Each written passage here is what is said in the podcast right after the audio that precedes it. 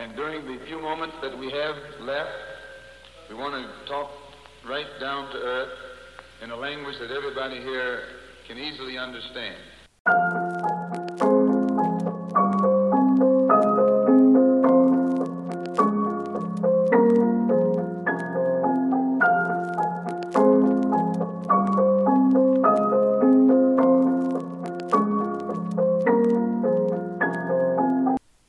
Σε όλους, ελπίζω να είστε καλά. Είμαι ο The NBA Storyteller και καλώς ήρθατε στο νέο επεισόδιο του The NBA Storyteller Podcast. Αυτό είναι το πρώτο επεισόδιο της τρίτης σεζόν του podcast και ουσιαστικά επιστρέφουμε μετά από, μετά από δύο μήνες περίπου. Το τελευταίο επεισόδιο που κάναμε ήταν στα μέσα του καλοκαιριού. Ήταν εκείνο το θρηλυκό επεισόδιο ε, με τις θεωρίες συνωμοσίας. Νομίζω ε, ήταν ένα από τα πιο καλά μου επεισόδια γιατί πέρασα κι εγώ καλά γράφοντάς το και ήταν ιδιαίτερο, ήταν πάρα πολύ καλό το επεισόδιο μπορώ να πω. Και ουσιαστικά το, το mood και του σημερινού επεισοδίου ε, θα κοιμανθεί στα, στα ίδια επίπεδα. Είχα βάλει ε, τις ε, προάλλες μία ψηφοφορία στο Instagram ώστε ουσιαστικά οι τύποι και οι τύπησες αυτοί οι περίεργοι τύποι και οι τύπησες που ακολουθούν τη σελίδα του The NBA Storyteller στο Instagram αλλά και στο Facebook είχα βάλει μια ψηφοφορία για να ψηφίσουν τα παιδιά εκεί πέρα για να με βγάλουν από το δίλημα ε, μεταξύ δύο θεμάτων που είχα στο μυαλό μου.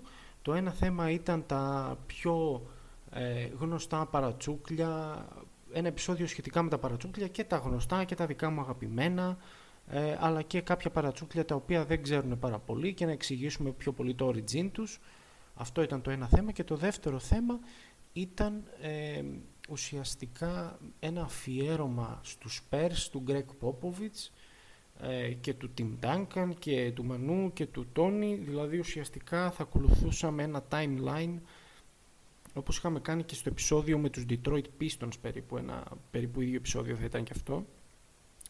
Ε, ουσιαστικά θα παίρναμε τους San Antonio Spurs από το 1996-97 κάπου εκεί από τον τραυματισμό μάλλον του David Robinson στο πόδι μέχρι ε, και την τελευταία σεζόν του Tim Duncan ή μέχρι τον ε, αποχαιρετισμό του Kawhi Leonard. Ε, και θα κάνουμε μια ανάλυση για το τι έγινε όλα αυτά τα χρόνια. Ε, ουσιαστικά το κοινό δεν με έβγαλε καθόλου από τη δύσκολη θέση γιατί η ψηφοφορία ήταν 50-50 Οπότε ούτως ή άλλως έπρεπε να πάρω την κατάσταση στα χέρια μου. Και θυμήθηκα το περσινό επεισόδιο για να βρω τη λύση σε αυτό το πρόβλημα, όπου ήταν ένα εντελώς χαλαρό επεισόδιο. Αν θυμάστε είχαμε κάνει την πιο cult πεντάδα όλων των, όλων των εποχών, οπότε λέω θα, θα πάω κι εγώ στο ίδιο, στο ίδιο μήκος κύματος. Ε, και φέτος θα κάνουμε ένα χαλαρό πρώτο επεισόδιο εντελώς έτσι για να και εγώ να ξεσκουριάσω και εσείς να θυμηθείτε λίγο τη ροή του podcast και από το δεύτερο επεισόδιο θα μπούμε στο, στο βαθύ αναλυτικό πρόγραμμα της σελίδας. Να δούμε και πόσα επεισόδια θα είναι η φετινή σεζόν γιατί η περσινή σεζόν τουλάχιστον για τα δικά μου στάνταρ ήταν άκρως απογοητευτική. Ήθελα να βγάλω αρκετά παραπάνω επεισόδια και δεν κατάφερα να βγάλω ούτε 10 αλλά τέλος πάντων νομίζω ότι ε, όσοι το ακούνε το podcast το έχουν αγκαλιάσει πάρα πολύ και υπάρχει γύρω γύρω ένα κοινό ρε παιδάκι μου που έχουμε τα ίδια χνότα ας πούμε εγώ έχω φάει τζατζί και εσείς έχετε φάει τυροκαυτερή οπότε ταιριάζουμε περίπου να κάτι τέτοιες μαλακίες λέω και δεν ξέρω πώς ακούτε το podcast ε, τέλος πάντων. Ε, οπότε σήμερα κατέληξα να κάνω το επεισοδιάκι με τα παρατσούκλια και επειδή, παιδιά, έχω συγκεντρώσει πάρα πολλά παρατσούκλια, η λίστα ε, καταλήγει περίπου στα 130 ονόματα. Οπότε, ε, για να μπορώ να το κάνω και πιο εύκολο στο να ακουστεί αυτό το επεισόδιο, κάπως προσπάθησα να τα ε, χωρίσω σε κατηγορίες. Ας πούμε, η πρώτη κατηγορία στην οποία θα αναφερθούμε είναι τα πιο basic παρατσούκλια, ε, και θα εξηγήσουμε το origin τους εν συντομία γιατί νομίζω ότι πάρα πολύ το γνωρίζουμε. Για όσους δεν το γνωρίζουν θα το αναφέρω εγώ μέσα στις άκρες για το πώς έχει βγει αυτό το παρατσούκλι. Ε, στη συνέχεια θα αναφερθώ εγώ στα δικά μου αγαπημένα, στα 5-10 δικά μου αγαπημένα πως έχω σημειώσει εδώ πέρα ε, και στη συνέχεια θα δούμε γενικά πολλά παρατσούκλια ρε παιδάκι μου όσα βλέπω εγώ εδώ πέρα στη λίστα που θα ανεβοκατεβαίνω ε, που είναι ρε παιδάκι μου πολύ περίεργα ή δω τον παίχτη και μου προξενέσει το ενδιαφέρον και θέλω να πω δύο-τρία λόγια παραπάνω και κάπως έτσι θα, περίπου θα κοιμανθεί το σημερινό podcast. Οπότε πάμε να έχουμε μια καλή σεζόν να είμαστε όλοι σιδεροκέφαλοι. Έτσι, αυτό είναι το τέτοιο. Οπότε ξεκινάμε τώρα και ξεκινάμε με τα πιο βασικά παρατσούκλια όλων των εποχών. Και πρώτο πρώτο το οποίο έχω εδώ πέρα εγώ στη λίστα μου δεν είναι άλλο από το παρατσούκλι του θρηλυκού point guard των Lakers, του Ervin Johnson και δεν είναι άλλο από το Magic, το οποίο παρατσούκλι είναι από τα παρατσούκλια τα οποία έχουν αντικαταστήσει το πρώτο όνομα του παίκτη. Πλέον όλοι τον ξέρουμε ως Magic Johnson, δεν τον αναφέρει κανείς ως Ervin, νομίζω.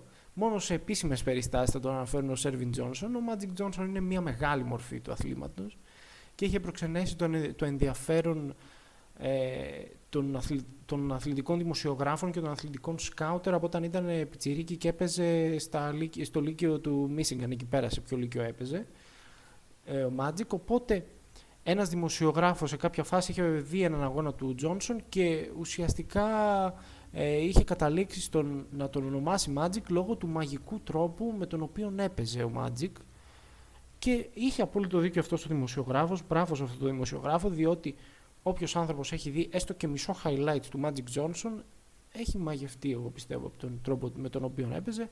Ίσως είναι ο μεγαλύτερος point guard ε, όλων των εποχών. Βάζω ένα ίσως μπροστά γιατί πάρα πολλοί θεωρούν και τον Steph Curry ε, ένα, ίσως το μεγαλύτερο point guard που έχει περάσει ποτέ. Είναι ένα, θεωρώ, για μένα, για μένα παιδιά είναι ο Magic. Αλλά δεύτερος είναι ο Steph. Νομίζω ο Magic αυτά που, προσε... που έδωσε στη Λίγκα και το πώς η Λίγκα έφυγε από ένα μια σκοτεινή περίοδο και ήρθε σε μια πάρα πολύ φωτεινή περίοδο νομίζω ότι ο Magic Johnson είχε μεγάλο μερίδιο σε αυτό και δεν μπορώ να τον βγάλω από τη θέση νούμερο 1. Πάντως ο Στεφκάρη για μένα είναι close second, ρε παιδάκι μου, δηλαδή τον αγαπώ πολύ γιατί έχω ζήσει και στην εποχή του και αυτά τα πράγματα που, που έκανε ο τύπος ήταν θεϊκά. Τέλος πάντων, δεν είναι debate σήμερα για το ποιος είναι ο καλύτερος point guard όλων των εποχών. Τέλος πάντων, πάμε στην έμεση του Magic στο Larry Bird, ο οποίος είχε το ε, παρατσούκλι Legend. Είχε και άλλα παρατσούκλια βέβαια ο Bird, όπως και πολλοί άλλοι παίχτες της λίστας που έχω συγκεντρώσει εδώ πέρα, αλλά εγώ προτίμησα να, να μείνω με ένα παρατσούκλι, να μείνω με, το, με αυτό που θεωρώ εγώ πιο γνωστό παρατσούκλι. Οπότε έχουμε το Legend για τον Larry Bird και ουσιαστικά αυτό το παρατσούκλι βγήκε γιατί όταν βλέπαμε να παίζει ο Larry Bird λέγαμε ότι βλέπουμε την ίδια την ιστορία ότι κάτι θρηλυκό ξεδιπλώνεται μπροστά στα μάτια μας. Και όντως όλα αυτά τα πράγματα τα οποία έκανε ο Larry Bird στο παρκέ ήταν πάρα πολύ σημαντικά και πάρα πολύ θρηλυκά. Ένας από τους ε, για μένα πιο smooth παίχτες που έχουν περάσει ποτέ. Ένας από τους καλύτερους τραστόκερ όλων των εποχών και ένας από τους καλύτερους τριποντάκιδες όλων των εποχών, από τους καλύτερους clutch performers. Ε, ο Larry Bird ε, νομίζω πάντα θα έχει μια θέση στην καρδιά μου, όσο και αν μη θέλει το μυαλό μου και η συνείδησή μου να, ε, να μου αρέσουν αυτές οι μεγάλες ομάδες του, της Λίγκας. Γιατί ούτε Lakers είμαι, ούτε Celtics είμαι. Ε, και πραγματικά ο Μπέρντ, όπως και ο Magic, είναι παίχτες που έχω άπειρο respect για αυτούς και τους αγαπώ πάρα πολύ. Πάμε στο παρατσούκλι του Michael Jordan. Έχω ένα κανόνα σε αυτό το podcast, να μην μιλάω πάρα πολύ για τον Michael Jordan. Δεν θέλω να μιλάω για τον Michael Jordan και πιστέψτε με, υπάρχει ένας καλός λόγος γι' αυτό. Αλλά δεν είναι η στιγμή να το να το βγάλουμε προς τα έξω αυτό. Τέλος πάντων, anywho, που λένε και στο χωριό μου, ε, το παρατσούκλι του Michael Jordan ήταν Air. Ή Χιζέρνες, όπου ήταν το, το δεύτερο, το β' διαλογής παρατσούκλι που λέμε. Air. Λοιπόν, ε, κυρίως ε, αυτό το παρατσούκλι βγήκε πιο πολύ, πέρα το ότι ο, ο Michael Jordan ήταν ο ίδιος ο εθέρας, ε, σου έδινε την αίσθηση ότι όταν σηκωνόταν ότι πέταγε αυτός ο άνθρωπος ένα εξαιρετικό ταλέντο. Τι να λέμε τώρα για τον Τζόρνταν, είναι λίγα τα λόγια. Ε, και είναι ένα παρατσούκλι το οποίο κόλλησε τα μάμ με το marketing ε, γνωστής εταιρείας υποδημάτων και ένδυσης, ε, αθλητικών υποδημάτων και ένδυσης, όπου ο Μάικλ Τζόρνταν ας πούμε ότι την ανέστησε οικονομικά. Ε, ένα από τα καλύτερα παρατσούκλια των εποχών, όχι από τα αγαπημένα μου, γενικά εγώ αυτά τα basic παρατσούκλια τα οποία, στα οποία αναφέρω, αναφέρονται σχεδόν όλοι δεν μου αρέσουν τόσο πολύ γιατί έχουν, έχουν εξεθυμάνει νομίζω με το πέρασμα των χρόνων και υπάρχουν πάρα πολύ καλά παρατσούκλια τα οποία δεν έχουν ακουστεί πάρα πολύ. Οπότε δεν προτιμώ κάποιο από αυτά. πούμε, και το Doctor που έχω μετά του Julius Erving δεν το προτιμώ.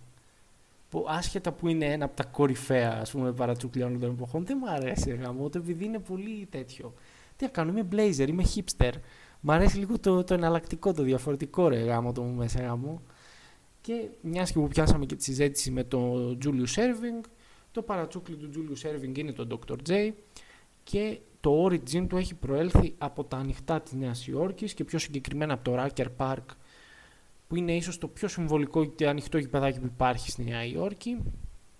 Ε, στην αρχή τον έλεγαν δεκλό εκεί πέρα οι οι Βυζαντινό τέτοιοι, πώς τη λένε, οι, speaker, ε, αλλά δεν του άρεσε καθόλου και σε κάποια φάση πάει και πιάνει το speaker, θα με, θα με φωνάζει από εδώ και πέρα The Doctor και από εκείνα τα γηπεδάκια βγήκε και η έκφραση που μετά τον συνόδευσε και στο ABA και στο NBA The Doctor is operating tonight. Ένα κορυφαίο ε, παρατσούκλι και πολύ συμβολικό ε, για το για τον, ε, για τον Dr. J. Μετά πάμε στον Σακύλο Νίλ. Εγώ έχω επιλέξει τον Diesel. Ο Σακύλο Νίλ ε, είναι μια προσωπικότητα πολύχρωμη, πολύμορφη, πολυδιάστατη. Οπότε και λογικό είναι να έχει πάρα πολλά, μα πάρα πολλά ε, παρατσούκλια. Είναι το Diesel, είναι το Superman, είναι το The Big Aristotle, είναι πάρα πολλά. Πάρα πολλά τα παρατσούκλια τους Σακύλο Νίλ. Επέλεξα το diesel ε, ή το diesel power ουσιαστικά έχει να κάνει με το πόσο δυνατός ήταν σαν παίχτης και πόσο υψηλών ταχυτήτων αν θέλετε παίχτης ήταν ο Σακίλο Νίλ στα πρώτα του χρόνια στη Λίγκα. Μετά έχουμε το flash του Dwayne Wade το οποίο είναι ένα από τα παρατσούκλια που ο ιδιοκτήτης του ουσιαστικά το μισεί γιατί ο Dwayne Wade δεν του αρέσει καθόλου αυτό το παρατσούκλι είναι ένα παρατσούκλι το οποίο το είχε βγάλει ο Σακ όταν ήταν μέλος των Miami Heat ε, και έχει να κάνει με την αθλητικότητα του Wade, με το, ας πούμε, το, το πόσο ας πούμε, γρήγορος ήταν ο, σαν αστραπή ήταν ο Wade όταν ήταν πιο νέος και δεν είχε τραυματισμούς. Βέβαια και μετά και στην, δηλαδή και, και όταν εμφάνισε τραυματισμούς δεν μπορούσε να το πείσει ότι ήταν και αργός. Εντάξει, μόνο στην τελευταία του χρονιά που ήταν τέλος πάντων στα γεροντάματα. Αλλά γενικά ο Wade ήταν ένας από τους πιο γρήγορους παίκτες που είχαν περάσει ποτέ, από τους πιο καλούς αμυντικούς στη θέση του guard που έχουν περάσει ποτέ. Ο καλύτερος shot blocker ως guard όλων των εποχών. Ε, βέβαια είναι και σε αυτό το παιχνίδι και ο Michael Jordan, είναι και ο, όχι ο Gary Payton τόσο πολύ. Βασικά, ναι, ο Gary Payton πιο πολύ για τα steals, για τα κλεψίματα, αλλά και ο Wade είναι, ήταν άσος και στα κλεψίματα επίσης.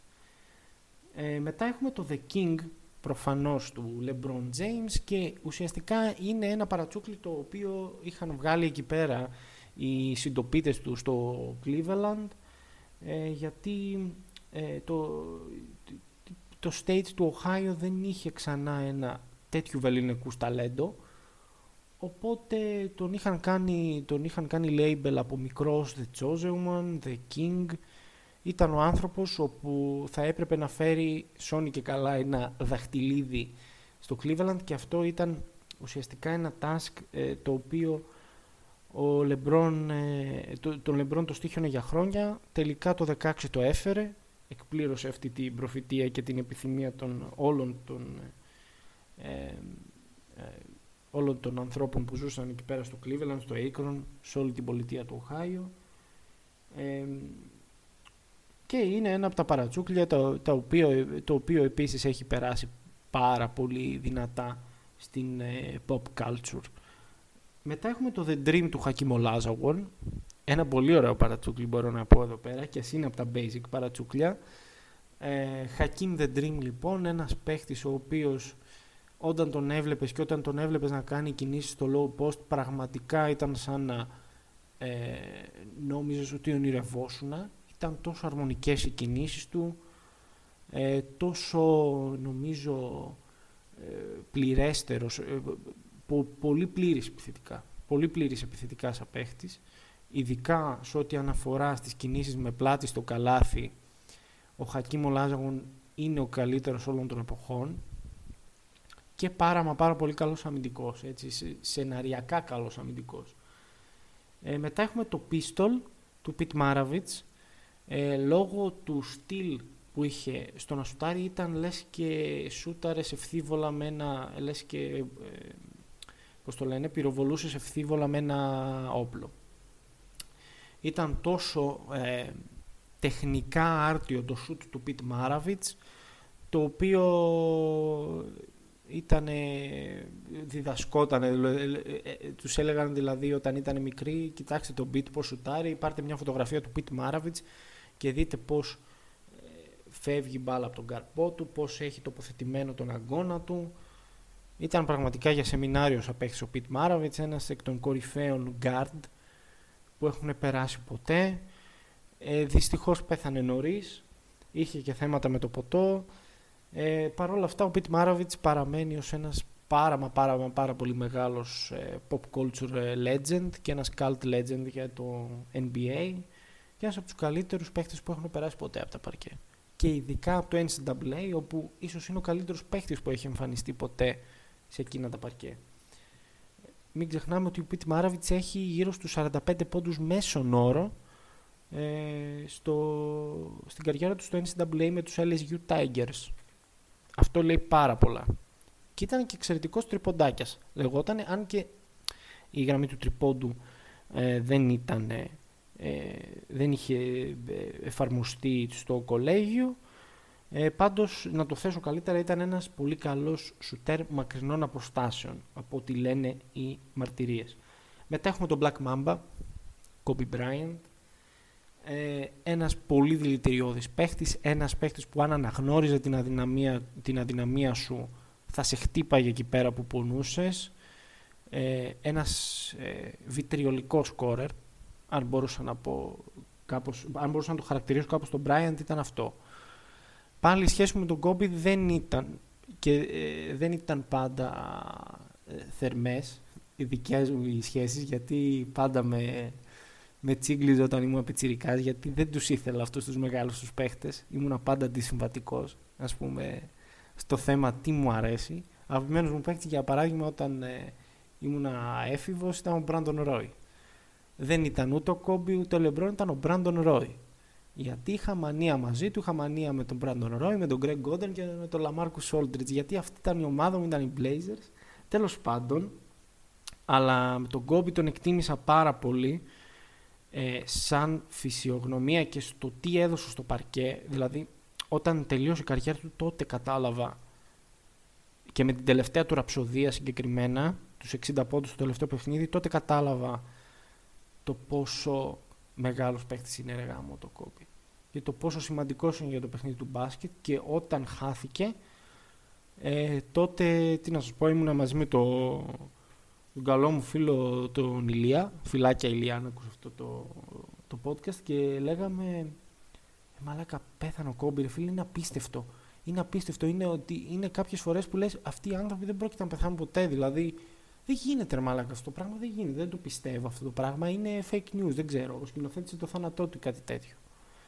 Ε, δυστυχώς ήταν αλήθεια και κάπου εκεί δηλαδή το, όταν πέθανε ο Κόμπι κατάλαβα το πόσο σημαντικός ήταν και για όλους τους παίχτες που υπήρχαν στη Λίγκα και για τη Λίγκα την ίδια και γενικά σαν εμάς σαν ανθρώπους, δηλαδή ήταν ένα θρύλος ο άνθρωπος, ήταν θρύλος πραγματικά και τον εκτίμησα δηλαδή πάρα πολύ μετέπειτα. Όχι τόσο σαν πιτσιρικάς, μετέπειτα όμως ε, κατάλαβα το πόσο μεγάλη αξία είχε ο Κόμπι σαν παίχτης. Τέλος πάντων, προχωράμε. Άλλο ένα επίσης πάρα πολύ basic παρατσούκλι είναι το Iceman του George Gervin και θα κλείσω τον κύκλο των βασικών παρατσουκλίων. Παρατσουκλίων, παρατσουκλίων, δεν ξέρω πώς ε, τονίζεται. Στη λίγουσα, στην παραλίγουσα δεν ξέρω. Τέλος πάντων, ε, το παρατσούκλι Iceman είναι ένα από τα πολύ γνωστά παρατσούκλια. Είναι ένα παρατσούκλι το οποίο ξανά έχει τις ρίζες του στο marketing. Και θα μου πείτε ποιο δεν έχει, αλλά τέλος πάντων. Ε, και ουσιαστικά έχει βγει για το πόσο ε, ρε παιδάκι μου το πόσο cold as ήταν σαν παίχτης αλλά και σαν προσωπικότητα ο George Gervin. Και, το, και έχει να κάνει πάρα πολύ και με το στυλ της σήματός του. Δηλαδή ήταν ένας πολύ στυλιζαριζέ παίχτης. Και η πιο iconic στιγμή του George Gervin πέρα από τα αμέτρητα finger roll υπέροχα αμέτρητα finger roll πραγματικά ο master αυτού του, του είδους του shoot ε, ήταν ε, η, φωτογραφή, η φωτογράφησή του με την ε, τρομερή εκείνη φόρμα, του, το γκρι που είχε εκείνη φόρμα, το γκρι του πάγου, με το τεράστιο ice εδώ πέρα στο, στο μέρος της καρδιάς, μια φόρμα που πραγματικά εγώ την θέλω. Τη θέλω, την έχω ανάγκη, τη, τη θέλω, τη θέλω να την κάνω δικιά μου. Δεν ξέρω πώς θα γίνει, αλλά τη θέλω. Γιατί είναι εκπληκτική φόρμα εκεί πέρα στον παγωμένο θρόνο με τις δύο τις μπάλες, να πούμε, με την τρίτη φόρμα, υπέροχα πράγματα. Αυτ, αυτές ήταν φωτογραφίσεις. Αυτές ήταν φωτογραφίσεις. Και να μην μπω στη διαδικασία να σχολιάσω τις ε, φωτογραφίσεις των παικτών της νέας γενιάς με κάτι αηδίες, με κάτι chains, με κάτι βλακίες. Το σωστό το chain είναι το απλό το chain.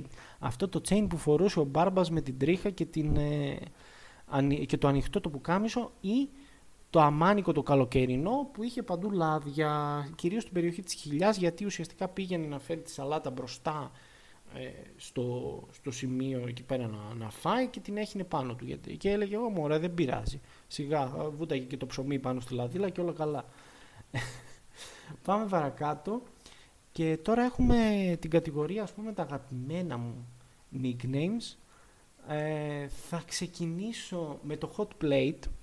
Hot plate ε, ήταν ο John Williams. Όχι ο John Williams των Cavaliers όμως. Αυτός ήταν ο Hot Rod. Ο Hot Plate Williams ήταν ένας παίκτης ο οποίος έπαιξε στους Washington Bullets και πρέπει να τον έχω ξαναναφέρει σε podcast στους Washington Bullets και στους Clippers στη συνέχεια. Ο Hot Plate Williams ήταν forward και ήταν ένας, ε, θα τον χαρακτήριζα σαν point forward αλλά σε κορμί τεσσαριού μπορούσε να σουτάρει και λίγο πιο έξω ε, ήταν ένας αρκετά καλός παίκτης, αλλά είχε πρόβλημα με το... ήταν φαγανός. Αρκετά φαγανός, ήταν παχουλούλης ε, και αυτό του δημιούργησε πρόβλημα. Βέβαια αυτή η ανάγκη του και αυτό το comfort zone που έβρισκε στο φαγητό ουσιαστικά είχε να κάνει με την ε, χρόνια κατάθλιψη με την οποία αντιμετώπιζε ο Hot Plate Williams ε, και έγινε πιο έντονη αφού του έχασε μέλος της οικογένειάς του, αν δεν κάνω λάθος, τη μητέρα του ή τη γιαγιά του, όπου εκεί πέρα δεν υπήρχε επιστροφή για το, για το hot plate. Βέβαια, πολλές ομάδες τον στήριξαν, τον έστειλαν σε προγράμματα ε, και τον ήθελαν να υπάρχει στο, στο roster τους, αλλά ο hot plate ποτέ δεν μπόρεσε να ξεπεράσει όλη αυτή τη σκιά ας πούμε, της κατάθλιψης και είναι ένα πολύ δύσκολο task ε, μια πολύ δύσκολη κατάσταση η κατάθλιψη ε, και κρίμα, ο Hot Plate είναι ένα πολύ underrated what if γιατί ήταν πάρα πολύ μπροστά σαν παίχτης από την εποχή του. Ήταν ψηλός, αλλά έκανε πράγματα τα οποία μπορούσε να κάνει ένας point guard. Μπορούσε να πασάρει πολύ καλά την μπάλα. Μπορούσε να κλέψει την μπάλα. Μπορούσε να κάνει και πράγματα που έκαναν υψηλή. Μπορούσε να πάρει rebound, να κόψει την μπάλα να σουτάρει από τη μέση απόσταση, να παίξει καλά στο low post. Είχε όλο το παιχνίδι ο hot plate, αλλά είχε αυτό το κακό. Καλό είναι να τρώμε, αλλά εντάξει, ο άνθρωπος είχε και ένα παραπάνω πρόβλημα, οπότε δεν τον κακολογούμε. Πάντως, για μένα είναι από τα αγαπημένα μου παρατσούκλια. Μετά έχω, από ζεστό φαγητό πάμε στο φούρνο μικροκυμάτων, αγαπημένος Vinnie Johnson, Vinnie the Microwave Johnson, όπου είναι το παρατσούκλι που του το έβγαλαν εκεί πέρα στο Detroit γιατί ήταν ο sixth man του, του Detroit, ήταν ο έκτος παίχτης του Detroit και ήταν ένας παίχτης ο οποίος άπαξ και έμπαινε στο παρκέ και ήταν η μέρα του, θα βάζει 35 πόντους. Δεν το, δεν, δεν, δεν το, δεν το έχω σε αμφιβολία αυτό. Ο Βίνι Τζόνσον ήταν ένας από τους παίχτες ο οποίος ζεσθενόταν πάρα πολύ γρήγορα σαν παίχτης. Έβαζε ένα-δύο σούτ, ε, δύο-τρία σούτ, μετά πήγαινε καβάλα το μάτς. Οπότε εξού και το παρατσούκλι The Microwave, The Microwave και πρέπει να το έχει βγάλει ο Chuck Daly αν δεν κάνω λάθος. Ε, μετά έχουμε το Bad Porn ε, του Corey Μαγκέτη. Λοιπόν, ο Κόρεϊ Μαγκέτη είναι ένας από τους αγαπημένους μου παίχτες των, ε, της δεκαετίας του 2000. Clipper. Στη συνέχεια έπαιξε στους Bobcats. Ε, ένας πάρα πολύ καλός σκόρερ από τη μέση απόσταση, όχι τόσο πολύ από το τρίποντο, δεν έπαιζε με τρίποντα ο Κόρεϊ Μαγκέτη και μπορούσε πάρα πολύ να κάνει και διείσδυση. Οπότε το στυλ του ήταν penetration and scoring, δηλαδή διείσδυση και σκοράρισμα. Οπότε κάπως έτσι για αυτό τον πονηρό λόγο και για το, και, και το στυλ παιχνιδιού του και αναφορά με το στυλ παιχνιδιού του ε, βγήκε αυτό το παρατσούκλι το bad porn, δηλαδή κακό πορνό. Ε, πολύ ωραίο παρατσούκλι, πολύ ωραίο παρατσούκλι. Μετά έχουμε το The Prince of Darkness. Το The Prince of Darkness είναι το παρατσούκλι του Bill Ambir. Ο Bill Ambir είναι ο μεγαλύτερος κακός στην ιστορία της Λίγκας κακός με την καλή έννοια, ο άνθρωπος δεν σκότωσε κανένα, κανέναν άνθρωπο άλλον, αλλά ε, ήξερε να παίζει τόσο καλά το ρόλο του κακού, δηλαδή του κακού αγοριού. Ε, ήταν νομίζω η, η κινητήριος δύναμη του κακού πίσω από τα κακά αγόρια του Detroit, το Bill Ambir. Τον έβλεπες, ήταν ασπρουλιάρης, μελα, ε, μελαχρινός, ε, πλουσιόπεδο και είχε και ένα βλέμμα έτσι περίεργο και αποτραβηχτικό απάνθρωπο όπου λες ρε παιδάκι μου αυτός ε, και ήταν και μέγιστο τσεκούρι εδώ που τα λέμε ε, αυτός θα με, θα με καριδώσει άμα μπω στο πακέ. Ο Μπίλ Αμπίρ ήταν εξαιρετικός σαν αμυντικός ε, πολύ καλός rim protector. Επίσης μπορούσε να βάλει και τριποντάκι. Και τολμώ να πω ότι συναγωνίζεται αυτό το παρατσούκλι με το παρατσούκλι του David ε, Thompson, το Skywalker. Ο David, Thompson, ο David Thompson, αν ήταν λίγο πιο πονηρός σαν άνθρωπος, θα μπορούσε να έχει κάνει copyright claim στο George Lucas για αυτό το παρατσούκλι, αλλά δεν το έκανε ποτέ γιατί είναι ηθικός σαν άνθρωπος, πέρα του ότι είχε μπλέξει με ναρκωτικά και τέτοια. Αυτό, αυτό ανήκει στο παρελθόν για τον David Thompson πλέον είναι καθαρότατος, έχει 30-35 χρόνια καθαρός ο David Thompson και έχει κάνει πάρα, πολύ καλά, πάρα πολλά καλά πράγματα και από άποψη συμβουλευτικής παικτών και συμβουλευτικής νέων ε, αθλητών και είναι πλέον και ένας πρέσβης της Λίγκας ο David Thompson. Ένα ταλέντο τρομερό ένα στυλ παιχνιδιού φοβερό εξωπραγματικό. Ένας άνθρωπος ο οποίος μπορούσε να πατήσει κυριολεκτικά από το τρίποντο και να καρφώσει, σηκωνόταν και δεν καταλάβαινε τίποτα στον αέρα.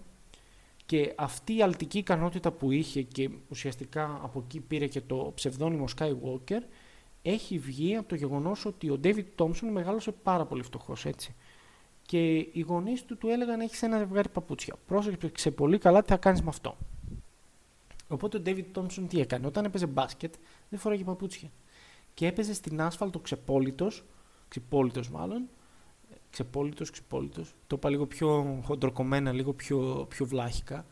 Τέλος πάντων, ε, έπαιζε στην άσφαλτο ξεπόλυτο και η, η, αντίσταση που έβρισκε μάλλον από το χώμα και από την άσφαλτο τον έκαναν να έχουν πάρα πολύ, ε, τον έκαναν να, να φτιάξει αυτή την ε, μεγάλη αθλητική και αλτική ικανότητα που είχε. Με τα άλλα παρατσούκλια που έχω εδώ πέρα στη λίστα είναι το Chocolate Thunder του μεγάλου Daryl Dawkins, ε, το White Chocolate του Jason Williams, το The Answer, η απάντηση στα προβλήματα της Λίγκας του Allen Iverson, το Thunder Dan, Dan Marley. Ε, ο Dan Marley ήταν forward τη δεκαετία του 90, έπαιζε στους Phoenix Suns, για τους τύπους που δεν τον, δεν τον ξέρουν, δεν τον θυμούνται ε, σαν παίχτη ε, και ήταν ε, πάρα πολύ εκρηκτικός απέκτης οπότε ό,τι κίνηση έκανε ήταν πάρα πολύ γρήγορη και στιγμιαία πάρα πολύ οπότε ε, οι κινήσεις του ήταν σαν να σε χτύπαγε κεραυνός και τα καρφώματά του, οπότε Thunderdance, πολύ ωραίο παρατσούκλι, έχει βγει από τα οικολογιακά του χρόνια, αν δεν κάνω λάθος αυτό. Μετά έχουμε το Big Country, Brian Reeves. Άμα τον δεις τον Brian Reeves πώς είναι στη φάτσα του, καταλαβαίνεις ότι είναι μια τυπική, τυπικότατη Αμερικανόφατσα, έτσι. Πάντως ο Brian Reeves είχε κάνει μια καλή χρονιά στο NBA, βέβαια, πολύ ταλαιπωρημένος από τραυματισμούς, ήταν και λίγο, είχε παραπάνω κιλά βέβαια, τα οποία δεν τον βοήθησαν ποτέ στην αθλητική του καριέρα. Ε, έπαιζε στους Vancouver Grizzlies και ε, ήταν μια τυπική τυπικότατη Αμερικανόφατσα. Αλλά πολύ αγαπητός, πολύ αγαπητός. Μετά έχουμε το Time Lord του Robert Williams, ένα από τα καλύτερα παρατσούκλια θα πω της νέας γενιάς. Μαζί με αυτό του Γιάννη Αντιτοκούμπου, τον Greek Freak, δεν νομίζω να υπάρχει καλύτερο παρατσούκλι. Άντε και το Joker. Νομίζω το Time Lord τρώει το Joker του, του Νίκολα Γιώκητς, άνετα. Ουσιαστικά έχει να κάνει με την ικανότητα του, του Robert Williams να ελέγχει το χώρο και το χρόνο. Ψέματα λέω, ο Robert Williams ε, είναι ένας τύπος ο οποίος δεν, πήγαινε, δεν τα έχει τόσο καλά με τον χρόνο. Καθυστερεί σε ραντεβού της ομάδας και τέτοια, οπότε τον έβγαλαν Time Lord ε, σαν αστείο, πάντως ταιριάζει πάρα πολύ. Ταιριάζει πάρα πολύ, διότι ξέρει να χειρίζεται το χώρο και το χρόνο σε καταστάσεις εντός παρκέ ο Robert Williams. Δηλαδή δεν είναι, δεν είναι κακό, δεν είναι κακό, δεν, δεν είναι άστοχο. Δεν είναι άστοχο και δεν είναι τόσο πολύ ηρωνικό όσο φαίνεται. Είναι ένα πάρα πολύ ωραίο παρατσούκλι. Μετά έχουμε το skip του μαλού. Το skip του μαλού είναι το παρατσούκλι του Ρέιφερ Alston και ο Ρέιφερ Alston είναι ένας από τους μεγαλύτερους street baller που έχουν μπει στα παρκέ της Λίγκας, που τον έχουμε ντύσει με κουστούμι και τον έχουμε βάλει στη Λίγκα. Όπως ένας τέτοιος επίσης street baller ήταν και ο God Samgod ε, και ο Κάιρι Έρβιν, να σας πω, είναι ένας τέτοιο, τέτοιο στυλ παίχτης. Ε, θυμάμαι ένα πάρα πολύ εύστοχο σχόλιο, σχόλιο που είχε γίνει στη σελίδα για τον ε, Κάιρι Άρβινγκ ότι είναι σαν να τον έχουμε ντύσει το έκλεψα τώρα δηλαδή και χαρακτήρισα και το Rafer Alston σαν να τον έχουμε ντύσει με κοστούμι και τον έχουμε βάλει μέσα στο NBA να κάνει τα ζωγκλαϊκά του. Ο Rafer Alston ήταν ένας παίκτης ο οποίος έπαιξε, εγώ τον θυμάμαι πάρα πολύ στους Houston Rockets, το Rafer. Ε, πάντως αυτό το παρατσούκλι έχει το origin του στο Racker Park και έχει να κάνει με έναν ε, χορό το σκύπ του μαλλού είναι τραγούδι χορευτικό του Αμερικανικού Νότου ή κάτι τέτοιο, δεν ξέρω ψάξτε το, νομίζω κάπου από κάπου εκεί βγαίνει, υπάρχει τραγούδι σκύπ του μαλλού ε, και ουσιαστικά όταν έπαιζε ο Ρέιφερ Άλστον στα ανοιχτά ε, έπαιζε πάρα πολύ χορευτικά. Οπότε του κόλλησαν αυτό το παρατσούκλι και είναι ένα πάρα πολύ ωραίο παρατσούκλι. Και τώρα πάμε να δούμε κάποια πάρα πολύ γενικά παρατσούκλια ε, έχουμε το Roundabout of Rebound του Charles Barkley, το οποίο, αν δεν κάνω λάθος, έχει βγει από ψηφοφορία ξανά στο κολέγιο. Ε, ουσιαστικά ο Charles Barkley είχε μια ικανότητα, μια τεράστια έφεση στο rebound, ένας από τους καλύτερους rebounder προσωπικά για μένα όλων των εποχών. Ε, ο Charles Barkley έπαιζε στο, το παιχνίδι σε, μεγάλο, σε, υψη, σε υψηλές ταχύτητες ένας πάρα πολύ ικανός scorer, ένας πάρα πολύ efficient scorer. Αν κοιτάξετε τα advanced stats του Charles Barkley είναι έξω πραγματικά. Είναι έξω πραγματικά. Ε, ο Charles Barkley συνεχώς είχε 20 και πόντους, 10 plus rebound, συν 5 assist. Ήταν ένας τρελός παίχτης ο Charles Barkley, απλώς είχε την τάση να τρώει λίγο παραπάνω πίτσα από ό,τι τρώει ο κανονικός άνθρωπος. Ο Charles Barkley δηλαδή σε μια off night θα έτρωγε δύο κουτιά πίτσα, δύο, δύο πίτσες κανονικές, ε, σε, μια, σε μια νύχτα η οποία ήταν ας πούμε στα πάνω του μπορεί να έτρωγε και πέντε. Ε, δηλαδή ε, δεν είχε σταματημό στο φαΐ ο Charles Barkley. Επίσης ένα άλλο παρατσούκλι του είναι το The Leaning Tower, Tower of Pizza, κάτι τέτοιο. Οπότε λόγω της ιδιότητας του, στο rebound και ε, του ότι ήταν λίγο παχούλος, του έβγαλαν αυτό το παρατσούκλι. Μετά έχουμε το Human Highlight Reel του Dominic Wilkins. Τεράστιος παίκτης ο Dominic Wilkins, πάρα πολύ respected και στο NBA και εδώ στην Ευρώπη εννοείται με τα, αυτά που έκανε με τον Παναθηναϊκό. Ε, ο Ντόμινικ Wilkins ήταν ένα ταλέντο τρομερό, ο καλύτερος παίκτης όλων των εποχών που έχει περάσει ποτέ από τους Atlanta Hawks. Ε, στα 80's είχε βγει και πρώτο σκόρερ στη λίγα, μεγάλη καριέρα και πολλά καρφώματα, πολλοί διαγωνισμοί καρφωμάτων, πολλά highlights.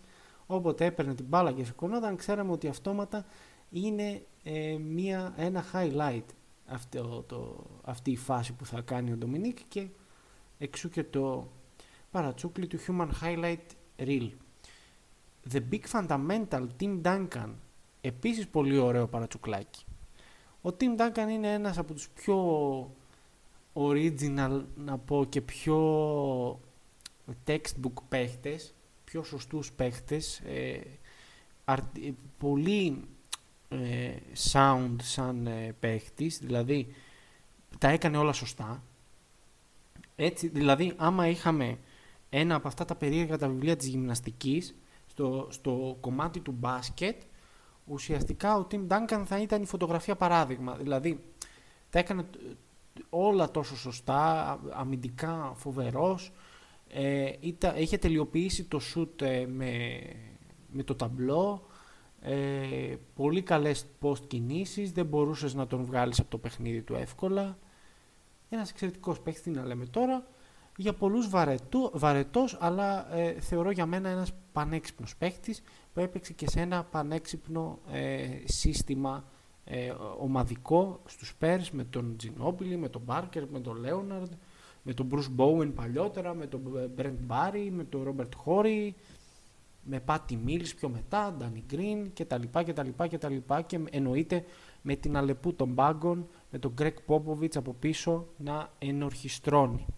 Οι Spurs είναι ένα μεγάλο κομμάτι της ιστορίας του NBA και προσωπικά από τις ομάδες που έχω δει η ομάδα των Spurs του 2014 είναι το πιο ρομαντικό πράγμα που έχω δει μέσα στο παρκέ. Δηλαδή αν βάλεις highlights και από πίσω τα ντύσεις με μια ωραία cinematic μουσική, εγώ πιστεύω θα δακρύσω. Όπως και υπάρχουν τέτοια, νομίζω, mixtapes το τέτοιο, ε, έχω δακρύσει με όλα τους. Δηλαδή είναι τόσο όμορφο αυτό το πράγμα και σου δημιουργεί τόσο όμορφες αναμνήσεις και τόσο, όμορφε, τόσο, τόσο όμορφες στιγμές που είναι το μπάσκετ στα καλύτερά τους, στην πιο απλή του μορφή, στη μορφή που έπαιζαν οι Celtics, στη μορφή που έπαιζαν όλες οι ομάδες δεκαετίας του 80, μια, ένα έξυπνο μπάσκετ, ε, ένα μπάσκετ ομαδικό, όλοι να πάρουν την μπάλα, όλοι να σκοράρουν. Πολύ ωραίο. Δηλαδή, ε, θα, θα, θα κάνω αφιέρωμα για τους Πέρς, θα τα πούμε εκεί. Δεν χρειάζεται να, να πολυλογώ εδώ πέρα. The Big Ticket, Kevin Garnett, διότι ο Kevin Garnett είναι η Μινεσότα, κυρίες και κύριοι. Και δεν σηκώνω κουβέντα αυτό, γι' αυτό δεν είναι ούτε κανένας ε, Καρλ Άντωνι Τάουνς, ούτε κανένας άλλος. Ούτε Άντωνι Έντουαρτ. Είναι ο Κέβιν Γκαρνέτ. Αν ο Κέβιν Γκαρνέτ δεν είχε αυτό το, αυτό το star power που έβγαλε από την αρχή στην καριέρα του, τότε η Μινεσότα δεν θα υπήρχε καν σαν ομάδα. Ο Κέβιν Γκαρνέτ ήταν ο λόγος που πούλησε τα πρώτα της εισιτήρια η Μινεσότα. Έτσι, οπότε εξού και το παρατσούκλι του The Big Ticket. Ένας μεγάλος παίχτης, MVP, ε, δεν πήρε ποτέ βέβαια το δαχτυλίδι με τη Μινεσότα που αγάπησε, με την ομάδα της Μινεσότα και για την πόλη της Μινεσότα. Εντάξει, τον ιδιοκτήτη, τον Timberwolves, όχι, δεν τον αγάπησε και τόσο πολύ τον Glenn Taylor. Είχε τις τσακωματικές του αναδιαστήματα και ουσιαστικά ε, οι, οι χειρισμοί του Glenn Taylor ήταν ένας λόγος ο οποίος ο Γκαρνέτ έφυγε από εκεί. Βέβαια και ο Γκαρνέτ είχε πάρει και ένα μεγάλο συμβόλαιο, να τα λέμε κιόλα, που δεν άφηνε και πάρα πολύ το front office να κάνει κινήσεις το καλοκαίρι. Δηλαδή τα έπαιρνε τα, τα λεφτάκια του και ο Γκαρνέτ, να τα λέμε και αυτά, αλλά τάξιζε. Εγώ πιστεύω τάξιζε, αλλά τέλος πάντων. Περίπλοκη ιστορία της Μινεσότα. Περίπλοκη ιστορία. Περίπλοκη ιστορία. Ωραίο θέμα κι αυτό για τη Μινεσότα. Πω, πω, Υπάρχουν πάρα πολλά ωραία θέματα. Και υπάρχουν πάρα πολλά ωραία θέματα τα οποία έχω ξεχάσει να, να κάνω. Δηλαδή που έχουν ε, μπει ας πούμε στο πίσω μέρος του μυαλού μου και μέχρι να βρω κάτι να μου τα ερεθίσει ξανά για να βγουν προς τα μπροστά θα είναι θαμμένα εκεί. Λοιπόν, μετά έχουμε The Truth Paul Pierce επίσης έναν πάρα πολύ γνωστό παρατσούκλι Ε, ουσιαστικά το έχει βγάλει ο Σακ και το είχε βγάλει από μια παράσταση που είχε δώσει ο Πολ Pierce απέναντι στους Lakers το 2001 στη regular season όταν τους είχε βάλει 41 πόντους στο κεφάλι. Και είχε πει ο Σακίλ Ονίλ σε μια ε, συνέντευξη Paul Pierce is the motherfucking truth και όντως το παιχνίδι του Paul Pierce δηλαδή κάποιες φορές έλεγε την αλήθεια κάποιες άλλες φορές και ότεβε πήγαινε στα ποδητήρια έχεζε και ξαναρχόταν. Ναι αυτό ήταν ένα ε, ωραίο τσίγκλισμα που έκανε για, για τους Celtics fans και, και για τον Paul Pierce μετά έχουμε το Bones του Brent Barry ε, πολύ ωραίο παρατσούκλι γι' αυτό. Ο Brent Barry ένας υποτιμημένος παίχτης, ένας πολύ ε, ένας 10 point scorer, εκεί πέρα στους 10 με 12 πόντους κυμαίνεται ε, σαν scorer, αλλά πάρα πολύ efficient, πολύ καλός τριποντάκιας και όταν ήταν και νιός ε, το πήδαγε το, το αγκούρι. Βέβαια αυτό το θέσα λίγο περίεργα, δηλαδή τι, ε, πήδαγε ψηλά. Αυτό θέλω να πω. Και ε, θρηλυκό θεωρείται επίσης και το κάρφωμα εκείνο που είχε κάνει στο διαγωνισμό καρφωμάτων του All Star Game το 95 αν δεν κάνω λάθος με το jacket ε, της προθέρμανσης. Επικό. Επικά πράγματα. Επικές καλύτηλες στα 90s. Επικές καλύτηλες στα 90s. Όποιος έχει ζήσει στα 90s είναι ε, κινούμενος ε, μπασκετικός θησαυρός για μένα. Έτσι. Μετά έχουμε το The Big Dipper του Chamberlain, του Will Chamberlain και έχει να κάνει με το ύψος του. Και με το γεγονός όταν, όταν ήταν πιτσιρικάς ε, όλα τα, όλες οι εισόδοι που είχαν στα γήπεδα ήταν χαμηλο, χαμηλοτάβανες να πούμε. Ήταν χαμηλές για να μπει στο γήπεδο. Και αναγκαζόταν ο Τσάμπερλιν το Κακομίδης να σκύβει. Το σκύβος στα αγγλικά είναι deep, οπότε The Big Dipper, ο μεγάλος σκύφτης, κάπως έτσι μπορεί να βγει αυτό. Ε, White Mamba, Brian Scalabrini, πω πω πω πω. Εδώ αρχίζει, εδώ αρχίζει το καλό. Εδώ αρχίζει το ωραίο το παιχνιδάκι να βγούμε με, με τα ψευδόνυμα. White Mamba. Μια μπασκετική όαση. Ο Μπρέαν Σκαλαμπρίν, ο καλύτερος παίκτης όλων των εποχών. Ε, ήθελε. Ρε παιδάκι μου, ο άνθρωπος ήθελε το χρόνο του για να παίξει. Ε, όποτε ο Γούσταρ έμπαινε μέσα, όποτε ο Γούσταρ καθόταν στον πάγκο να ούμε κτλ. Μην πω ε, στην, ε, στη συζήτηση για τον Brian Scalabrine γιατί θα κάτσουμε εδώ μέχρι μεθαύριο. Μετά έχουμε το The Beard του James Harden προφανώς για την ιδιότητά του μαλακίες λέω, για το μουσι του ε, Anthony Davis The Brow για τα φρύδια τα ενωμένα, τα πολύ όμορφα, τα πολύ ωραία τα τραυματισμένα τα φρύδια τα ενωμένα. Ε, Ray Allen Jesus Shuttleworth από την ταινία του Spike Lee. Μετά έχουμε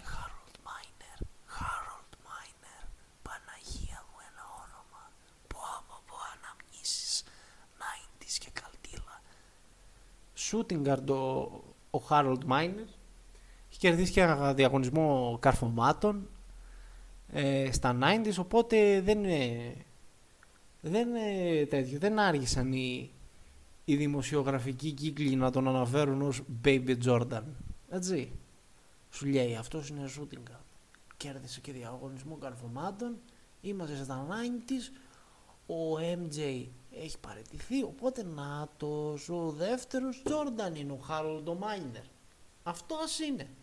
Αυτός είναι, κανένας άλλος. Κανένας άλλος. Harold Miner. Παιχτούρα. Παιχτούρα. Προχωράμε παρακάτω. Έτσι όμορφα ωραία. Ε, και έχουμε Richard Hamilton. Ο Rip Hamilton είναι αυτός. Δεν τον αναφέρει κανένας πλέον ως Richard. Όλοι τον ξέρουμε Rip Hamilton. Και ο λόγος ο οποίος τον τον λένε, το ψευδόνυμό του είναι Rip Hamilton, είναι επειδή όταν ήταν μικρός έσκιζε τις πάνες του. Πολύ ωραία, πολύ ωραία πράγματα. Ειδικά άμα ήταν και σκατοβολημένες οι πάνες, ήταν υπέροχα τα πράγματα.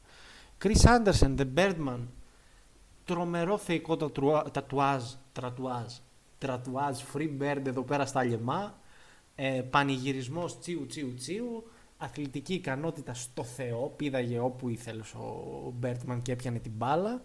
Επίσης αρκετά καλός shot blocker και ένα από τα διαμάντια τα οποία έχουν βγει από τους undrafted players, έτσι.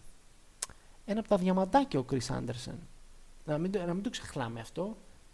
Δηλαδή μας ξεγελάει νομίζω η, η όψη του, αλλά ο Άντερσεν ήταν ένας καλός αμυντικός και ένας καλός rim finisher.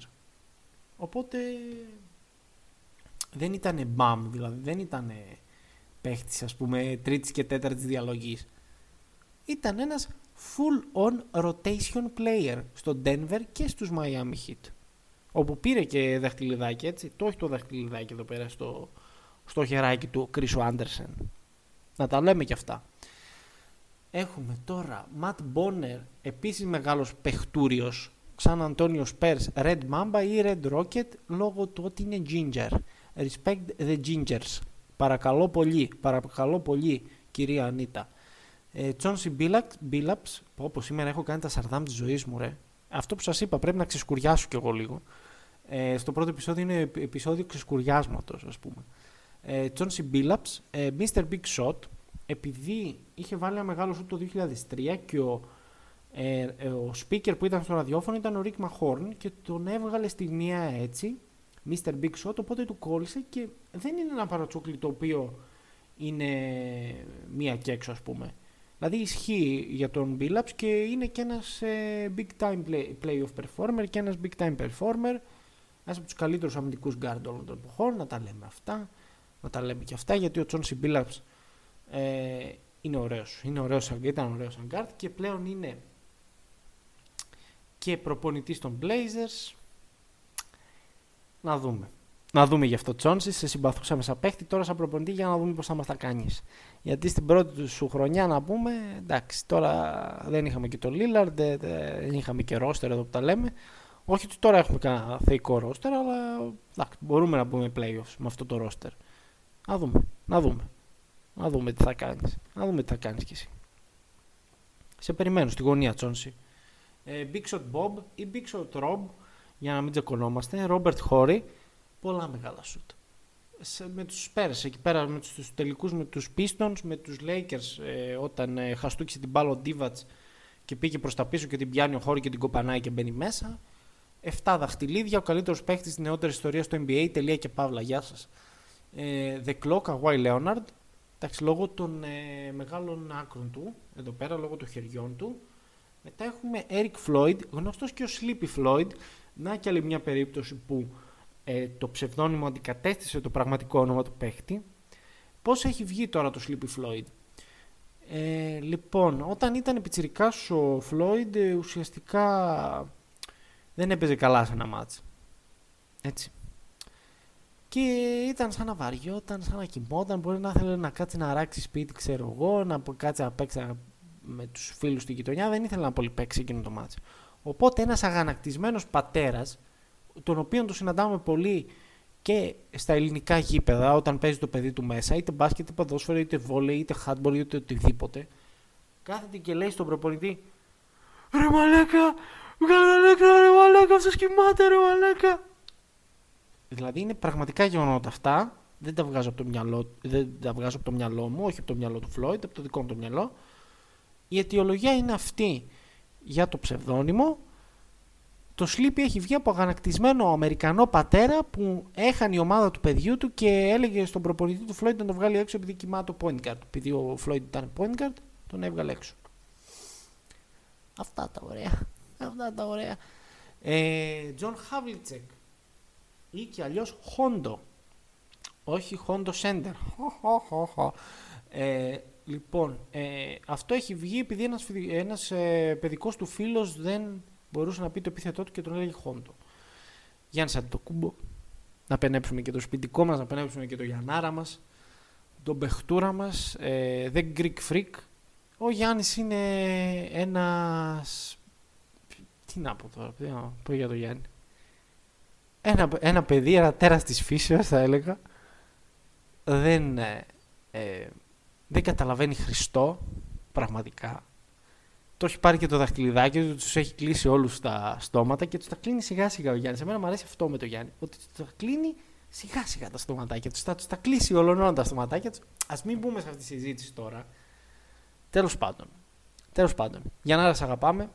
Φιλιά πολλά. Εκεί στο Abu Dhabi που παίζεις τώρα, να δώσω και τα φιλιά μου ε, στην ομάδα του NBA ID που βρίσκεται κάτω στην πονεμένη εκεί πέρα την, την Αραβία και, και προσπαθεί να κάνει κάλυψη ε, τους αγώνες. Ε, μπείτε και στο NBA ID να διαβάσετε και τα άρθρα τα δικά μου και τα άρθρα των ε, άλλων των παιδιών. Ο Δημήτρης Μπούκας υπάρχει εκεί πέρα, υπάρχει ε, ο Καραμάνης, ο Καραμάνης από το Pick Popa, υπάρχει και ο Καραμάνης.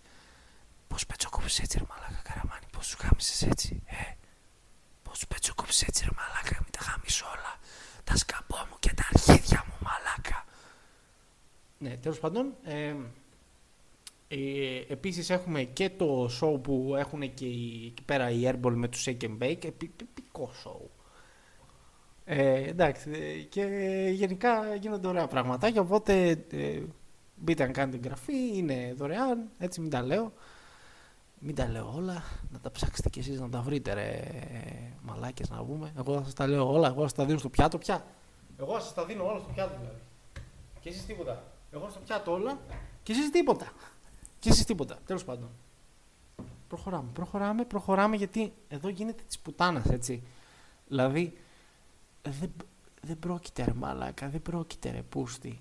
Δεν πρόκειται. Είναι 130 ονόματα έτσι. Οπότε πάμε λίγο γρήγορα τώρα. Ε, λοιπόν, όπα χάθηκα. Γαμώ το στανιό μου. Αυτά όλα εντωμεταξύ δεν τα κόβω, θα τα ακούσετε. Όλα, όλα. Δεν, δεν κόβεται τίποτα σε αυτό το podcast. Το πολύ όμορφο. Έχουμε Steve Francis. The Franchise. Ε, αυτό ουσιαστικά, δηλαδή πώς βγήκε το The Franchise. Ε, ο Steve Francis ήταν, θεω, θεωρού, θεωρούσαν το, θεωρούσαν το οι, οι Scouters όταν τον έκαναν draft οι, οι, οι Grizzlies ότι ήταν ένα generational talent, ότι ήταν ένας πάρα πολύ καλός παίκτης, θα βγάλει μια ομάδα η οποία είναι στα, στα κάτω-κάτω σκαλιά της λίγκας θα την ανεβάσει σκαλοπάτι και ουσιαστικά ο Steve Francis επιλέχθηκε από τους Grizzlies. Δεν πήγε στους Grizzlies, ζήτησε ε, trade ε, από τους Grizzlies ε, και πήγε στους Rockets. Οι Rockets τον πίστεψαν, νόμιζαν ότι θα είναι ο τύπος ο οποίος θα τους οδηγήσει στη γη της επαγγελίας μετά το Χακίμο Λάζαγον, αλλά δεν ήταν αυτός ο τύπος. Steve Francis έκατσε στους Rockets μέχρι το 2004, είχε κάποιες καλές χρονιές. Θαρώ ήταν και all star ο Steve Francis, αλλά μέχρι εκεί. Μετά πήγε στους Magic. Οι Rockets εντωμεταξύ είχαν κάνει draft και τον ε, Yao Ming με το πρώτο pick, γιατί τόσο franchise player ήταν ο Steve Francis. Ε, και έφεραν και το 4 τον Tracy McGrady, οπότε είχαν ένα πολύ καλό core, ένα πολύ καλό πυρήνα παικτών αλλά αυτό δεν πήγε καλά για τους Rockets, πιο πολύ για τους τραυματισμούς. Mr. Thunder, Nick Collison, βεβαίως, βεβαίως Mr. Thunder, έπαιξε όλη την καριέρα στους ε, Oklahoma City Thunder slash Seattle Supersonics, αλλά αν ρωτάτε εμένα, οι City Thunder δεν έχουν να κάνουν καμία σχέση με τη ιστορία του Sonics. Ναι, δεν έχουν να κάνουν. Είναι, για μένα, εγώ τους θεωρώ τους ε, Thunder μια ξεχωριστή ομάδα. Δηλαδή, είναι κακό δηλαδή να, να μοιράζονται την ιστορία με τους Sonics. Γιατί οι Sonics είναι μία από τις πιο ιστορικές ομάδες της Λίγκας και θεωρώ ότι η, η μεταχείριση που είχαν οι, οι Sonics ήταν κάκιστη. Έτσι, θα μπορούσε η Λίγκα να στηρίξει την ομάδα, θα μπορούσε να κάνει πολλά η Λίγκα για να κρατήσει τους Sonics. Για μένα οι Sonics είναι μια ξεχωριστή ομάδα και καλά θα κάνουν να επανέλθουν. Έτσι. Τα είπα και ξαλάφρωσα. Mad Max Βέρνον Μάξουελ, νευρικός τσακωματικός, δεν έχει να κάνει πολύ αυτό με την ταινία. Ε, το Mad Max που είχε βγει στα early ages, ε, early ages και μετά έγινε και reboot το 2015 με τον Tom Hardy. Μετά έχουμε τον Kristaps Porzingis με το παρατσούκλι του The Unicorn λόγω του play style του και λόγω ότι ήταν πανύψηλος και έκανε πράγματα τα οποία δεν θα έπρεπε να κάνει ένας τόσο ψηλός παίχτης. Δεν έχουμε συνηθίσει να, να βαράει τρίποντα και να έχει καλό dribbling ability ένας πανύψηλος παίχτης σαν τον Kristaps. Βέβαια αυτά τα έκανε στη Νέα Υόρκη όπου και πήρε αυτό το παρατσούκλι. Μετά στον Dallas έτσι κάπως λίγο έχασε το, αυτό το, το, το, την όθηση που είχε. Δηλαδή τον πήρε και κάτω βόλτα μετά τον τραυματισμό το Μπορζίνγκης. Να δούμε αν θα βρει τώρα τα πατήματά του στους Wizards. Εγώ πιστεύω πάρα πολύ στον Kristaps. Είναι ένας καλός παίχτης και πιστεύω ότι θα επανέλθει σε επίπεδο All-Star. Για να δούμε.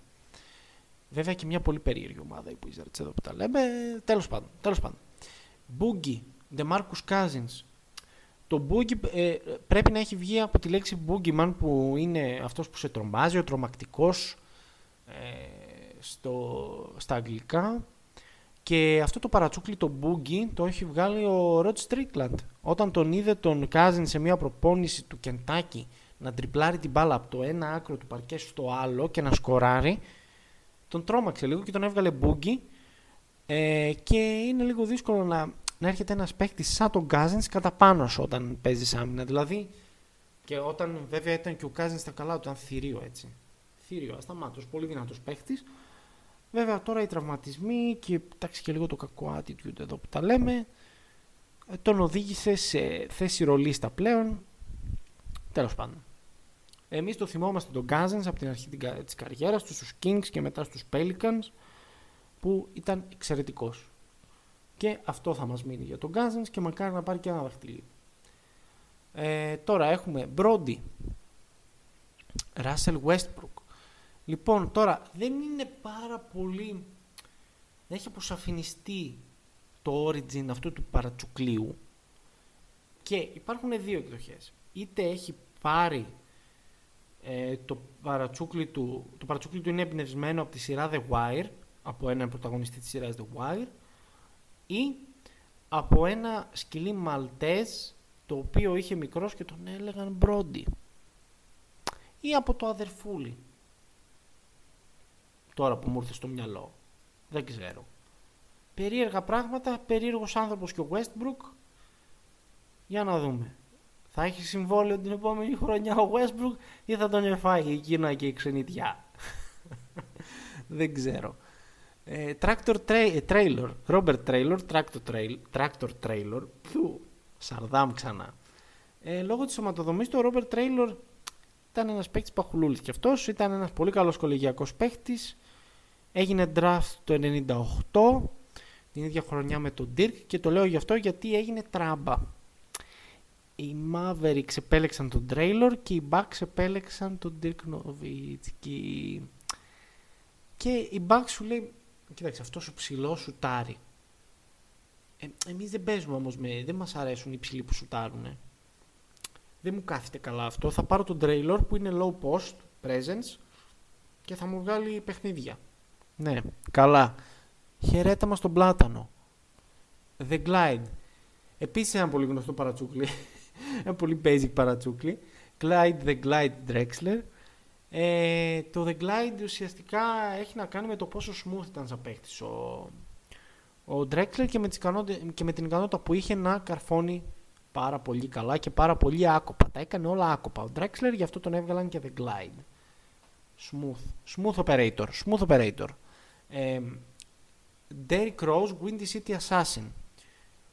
Ο γιος του Σικάγο, το πρωτοπαλίκαρο του Σικάγο, ε, έχει γεννηθεί μέσα από τα σπλάχνα της πόλης του Σικάγο και ήταν ένας killer. Και άμα πείτε ότι δεν ήταν killer, σας περιμένω στη γωνία με δίκανο. Και θα τρέχετε. Θα είμαι ο Elmert Fund και θα σας κυνηγάω στα όνειρά σας. Έτσι.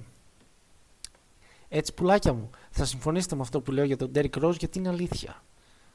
Και όχι ότι δεν έχω αποδείξεις για να, το, να υποστηρίξω αυτό μου το επιχείρημα, αλλά εντάξει. Έχω αποδείξεις. Έχω αποδείξει γιατί έβαζε, ε, έβαζε πάρα πολλά buzzer beater. Ο Derrick Rose, έτσι. Windy City Assassin, λοιπόν, και να φάτε κατά όλοι σας. Ε, Nate Archibald, Tiny Archibald, επίσης και άλλο ένα παρατσούκλι που αντικατέστησε όνομα παίκτου, ε, επειδή ήταν πάρα πολύ κοντούλης και ουσιαστικά έκανε πάρα μα πάρα πολύ καλή καριέρα στο άθλημα των ψηλών. Ο Nate Archibald, ένας θρύλος, έπαιξε και στους Celtics, έχει πάρει και δαχτυλίδι βέβαια ο Νέιτ Archibald και ήταν ε, καθηγητής γυμναστικής του White Chocolate του Jason Williams. Έτσι. Και ο Jason Williams, το White Chocolate είναι ουσιαστικά ένα κατασκεύασμα του marketing office ε, των Sacramento Kings στην πραγματικότητα, έτσι.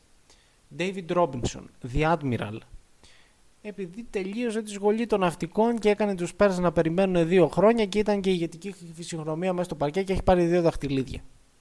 Και επειδή πέταγε και σε εξωπεριοδικά έξω από το λεωφορείο των Spurs, δεν ξέρω αν το γνωρίζετε αυτό, όπου ορισμένοι παίχτε των Spurs έβαζαν μέσα στο λεωφορείο το, στο λεωφορείο το Playboy και ο, ο The Admiral τα πέταγε από το, το παράθυρο. Άμα έβλεπε βίζο ε, ξεκούμποτο, τον είχε πετάξει απόξω. Ε, λοιπόν, The Worm, Dennis Rodman, λόγω της αμυντικής του ικανότητας προφανώς, γιατί ας πούμε κολούσε παιδάκι μου στον αμυντικό, ήταν πάρα πολύ καλός ε, σε αυτό το τομέα και επειδή κουνιόταν περίεργα όταν έπαιζε μπάσκετ σαν πιτσιρικάς και τον έβγαλαν από πιτσιρίκι The Worm. Επειδή έτσι όπως ελύσεται, ξέρω εγώ, το Worm στο έδαφος, το σκουλίκι ουσιαστικά στο έδαφος, έτσι περπατούσε περίεργα και ο, και ο Rodman. Τέλος πάντων. Air Canada Vince Carter, ο πρώτος στάρ του Toronto, μεγάλη αλτική ικανότητα, μεγάλος καρφωματέρ, δεύτερος Jordan κτλ. κτλ, κτλ. Air Canada, γεια σας. Big Game James. James Worthy. Τι να πούμε για τον James Worthy. Μεγάλος performer, playoff performer. Μεγάλος. Rainman, Son Kemp και The Glove, αυτούς θα τους πούμε μαζί. Τα παιδάκια από το Seattle. Αγαπημένο Seattle, όπως είπα και πριν. Και έβγαλα λίγο την καρδούλα μου προς τα έξω και όλη αυτή την αγανάκτηση που μου έχουν κάνει οι, οι προύχοντες της Λίγκας τέλος πάντων και δεν φτιάχνουν μια ομάδα εκεί στο Σιάτλ να, να, να, χαρεί το γυαλάκι, να χαρεί το γυαλάκι μας. Μαλάκα, δεν, δεν είμαι καλά σήμερα. καλά σήμερα.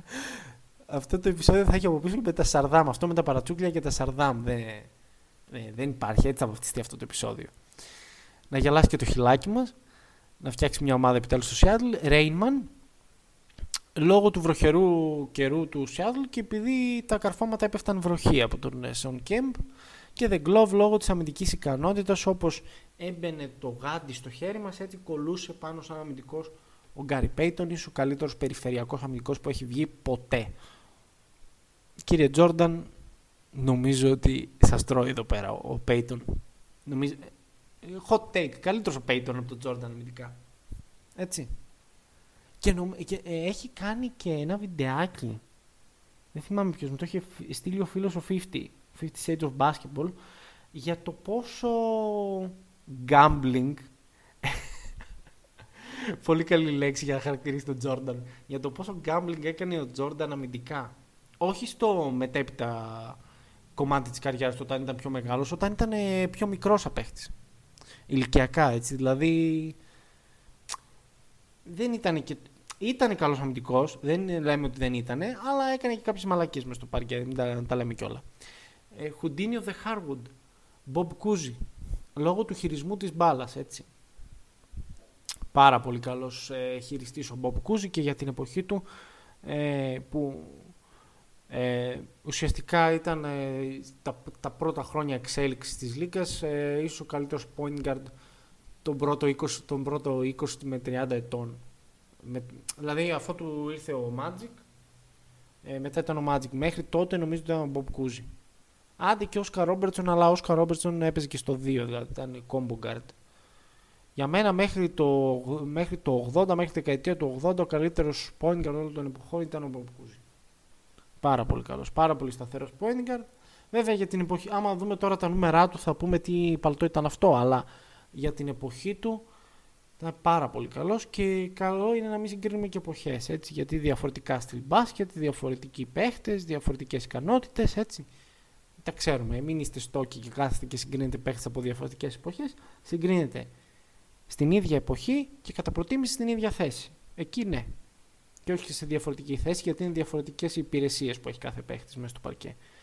Ε, Zen Master. Αυτό πιο πολύ είναι προπονητικό παρατσούκλι έτσι. Ε, επειδή ο Φιλ Τζάξον είχε την ικανότητα να μπλέκει τη φιλοσοφία με τις μεθόδους διδασκαλίας του, ώστε να βγάζει ένα πολύ ωραίο αποτέλεσμα στο παρκέ. Μετά έχουμε Chief Robert Paris, επειδή είχε αρχηγικά προσόντα και ήταν πάντα στο 20, ένα παρατσούκλι το οποίο το έβγαλε ο Cedric Maxwell. The Mailman. Μαλάκα, και αυτό είναι πάρα πολύ basic παρατσούκλι. Δεν τα κοίταξα παρακάτω, δηλαδή δεν, δεν μπήκα στο κόπο να κοιτάξω παρακάτω τη λίστα που έχω κάνει, τη μεγάλη. Τέλος πάντων, The Mailman, Carl επειδή έκανε πάντα deliver, εκτός αν ρωτάτε το Scottie Pippen. όπου έλεγε ότι ξέρεις τι, οι ταχυδρόμοι δεν, πάνε, δεν τα πάνε καλά με τις Κυριακές, δεν, δεν το πάνε το γράμμα τις Κυριακές. Έτσι. Ένα από τα, ένα από τα καλύτερα one-liners ε, στο, όσον αφορά το trash talking, έτσι. Joel Prisbilla, Vanilla Gorilla. Δώσε πόνο τώρα, αυτά είναι παρατσούκλια για μένα. Μαλάκα Vanilla Gorilla, Joel Prisbilla. Ένα τσεκούρι το οποίο έπαιζε ε, στους Blazers. Να τα πούμε και αυτά. Έπαιζε στους Blazers, εγώ το θυμάμαι στους Blazers, το νούμερο 10 φορούσε κιόλας. Έτσι. Ε, και λόγω ε, το ότι ήταν ασπρουλιάρης έτσι και ήταν σκληροτράχυλος. Γι' αυτό λογικά έχει, έχει βγει αυτό το παρατσούκλι. Joe Jellybean Bryant, το πατέρας του αείμνηστου του Kobe. Ε, ο Jellybean ήταν ένας παίχτης, θα πω αυτό για τον Jellybean. Ο Jellybean ήταν ένας παίχτης μπροστά από την εποχή του. Και ήταν ένας παίχτης που οι τότε προπονητές δεν ήξεραν τι να τον κάνουν, δεν ήξεραν πώς να το χρησιμοποιήσουν. Δεν λέω μαλακίες αυτή τη στιγμή. Ο Jellybean ήταν ένας από τους πιο mobile forwards που έχουν περάσει από τα 70s και, και από τα early 80s. Πάρα πολύ καλός παίχτης και μετά έκανε και καριέρα και στην Ιταλία έτσι. Reggie Miller, Nick Killer ή Killer Miller όπως προτιμάτε. Εγώ προτιμάω τον Nick Killer επειδή ήταν ο μπαμπάκας τους γι' αυτό, επειδή ήταν ο μπαμπάκας τους. Ε, Sean Marion, The Matrix, πάρα πολύ αθλητικός παίκτη και πάρα πολύ versatile παίκτη. Μπορούσε να μαρκάρει από το 1 μέχρι το 4 για πλάκα. Rebounder φοβερός. Slasher πάρα πολύ καλός. Τώρα εντάξει, σαν σουτέρ είχε τα δάκια του. Είχε ένα περίεργο shooting release ο Σον Μέριον τέλος πάντων. Ε, και τον έβγαλαν Matrix επειδή είχε αυτά όλα τα προσόντα και επειδή ήταν και το Matrix εκείνη την περίοδο στη μόδα. Πέρβι Ellison, Never Nervous επειδή δεν έτρεχε και κάσταν ωραία αδερφέ, ο Πέρβι Έλισον ήταν εντάξει ένας καλούτσικος παίχτης. Ήταν, πρέπει να ήταν και first overall το 89 ο Πέρβι Έλισον και ήταν και πολύ, είχε και πολύ πρόβλημα με τραυματισμούς ο Έλισον και σε κάποια φάση μετά στην καριέρα του τον έβγαλαν out of service Πέρβις. Πολύ ωραίο, πολύ ωραίο παρατσουκλάκι γι' αυτό. The logo Jerry West. Βέβαια, αν αφήσω αυτό το παρατσούκλι στο Jerry West, πολύ πιθανό είναι να με πάρει με το με το ρόπαλο, με, με καμιά ε, βρεγμένη βέργα και δεν του αρέσει τόσο πολύ αυτό το παρατσούκλι. Του προτιμάει νομίζω περισσότερο το Mr. Clutch. Και τα δύο είναι πολύ ωραία. Τζο Μπάρι Κάρολ, Joe Barely Cares. Φοβερό παρατσούκλι. Ο Τζο Μπάρι Κάρολ ήταν ένας παίκτης ο οποίος ήταν ναι μεν ατομικά καλός, αλλά δεν νοιαζόταν και τόσο πολύ για το ομαδικό παιχνίδι. Οπότε δεν τον ένοιαζε και πολύ αν η ομάδα του μπει στα playoffs. Οπότε και τον ένοιαζε να σκοράρει αυτός, να φαίνεται αυτός και να ε, παίρνει και τα λεφτάκια του και να τα κάνει ό,τι θέλει. Joe Barely cares. Ε, Moses Malone, chairman of the boards. Λόγω της εξαιρετικής ικανότητας που είχε στα rebound και μάλιστα στα επιθετικά rebound. Ο Moses Malone είναι ο καλύτερος επιθετικός rebounder όλων των εποχών, έτσι; Να τα λέμε. Να τα λέμε και αυτά. Να τα λέμε και αυτά. Να φαίνεται η αλήθεια. Slim Reaper Kevin Durant λόγω της ικανότητάς του θεωρώ να κλείνει παιχνίδια ok okay, ναι. Έχει, έχει, ε, είχε, έχει τις στιγμές του Durant έχει, είναι killer ο Durant ε, και εντάξει επειδή είναι και λεπτούλος οπότε Slim Reaper ε, μοιάζει σαν το Χάροντα. Και άμα σε λάβει και είναι και στη μέρα του ο Durant σε πάει κολοφεράτζα δεν, δεν το συζητάμε αυτό.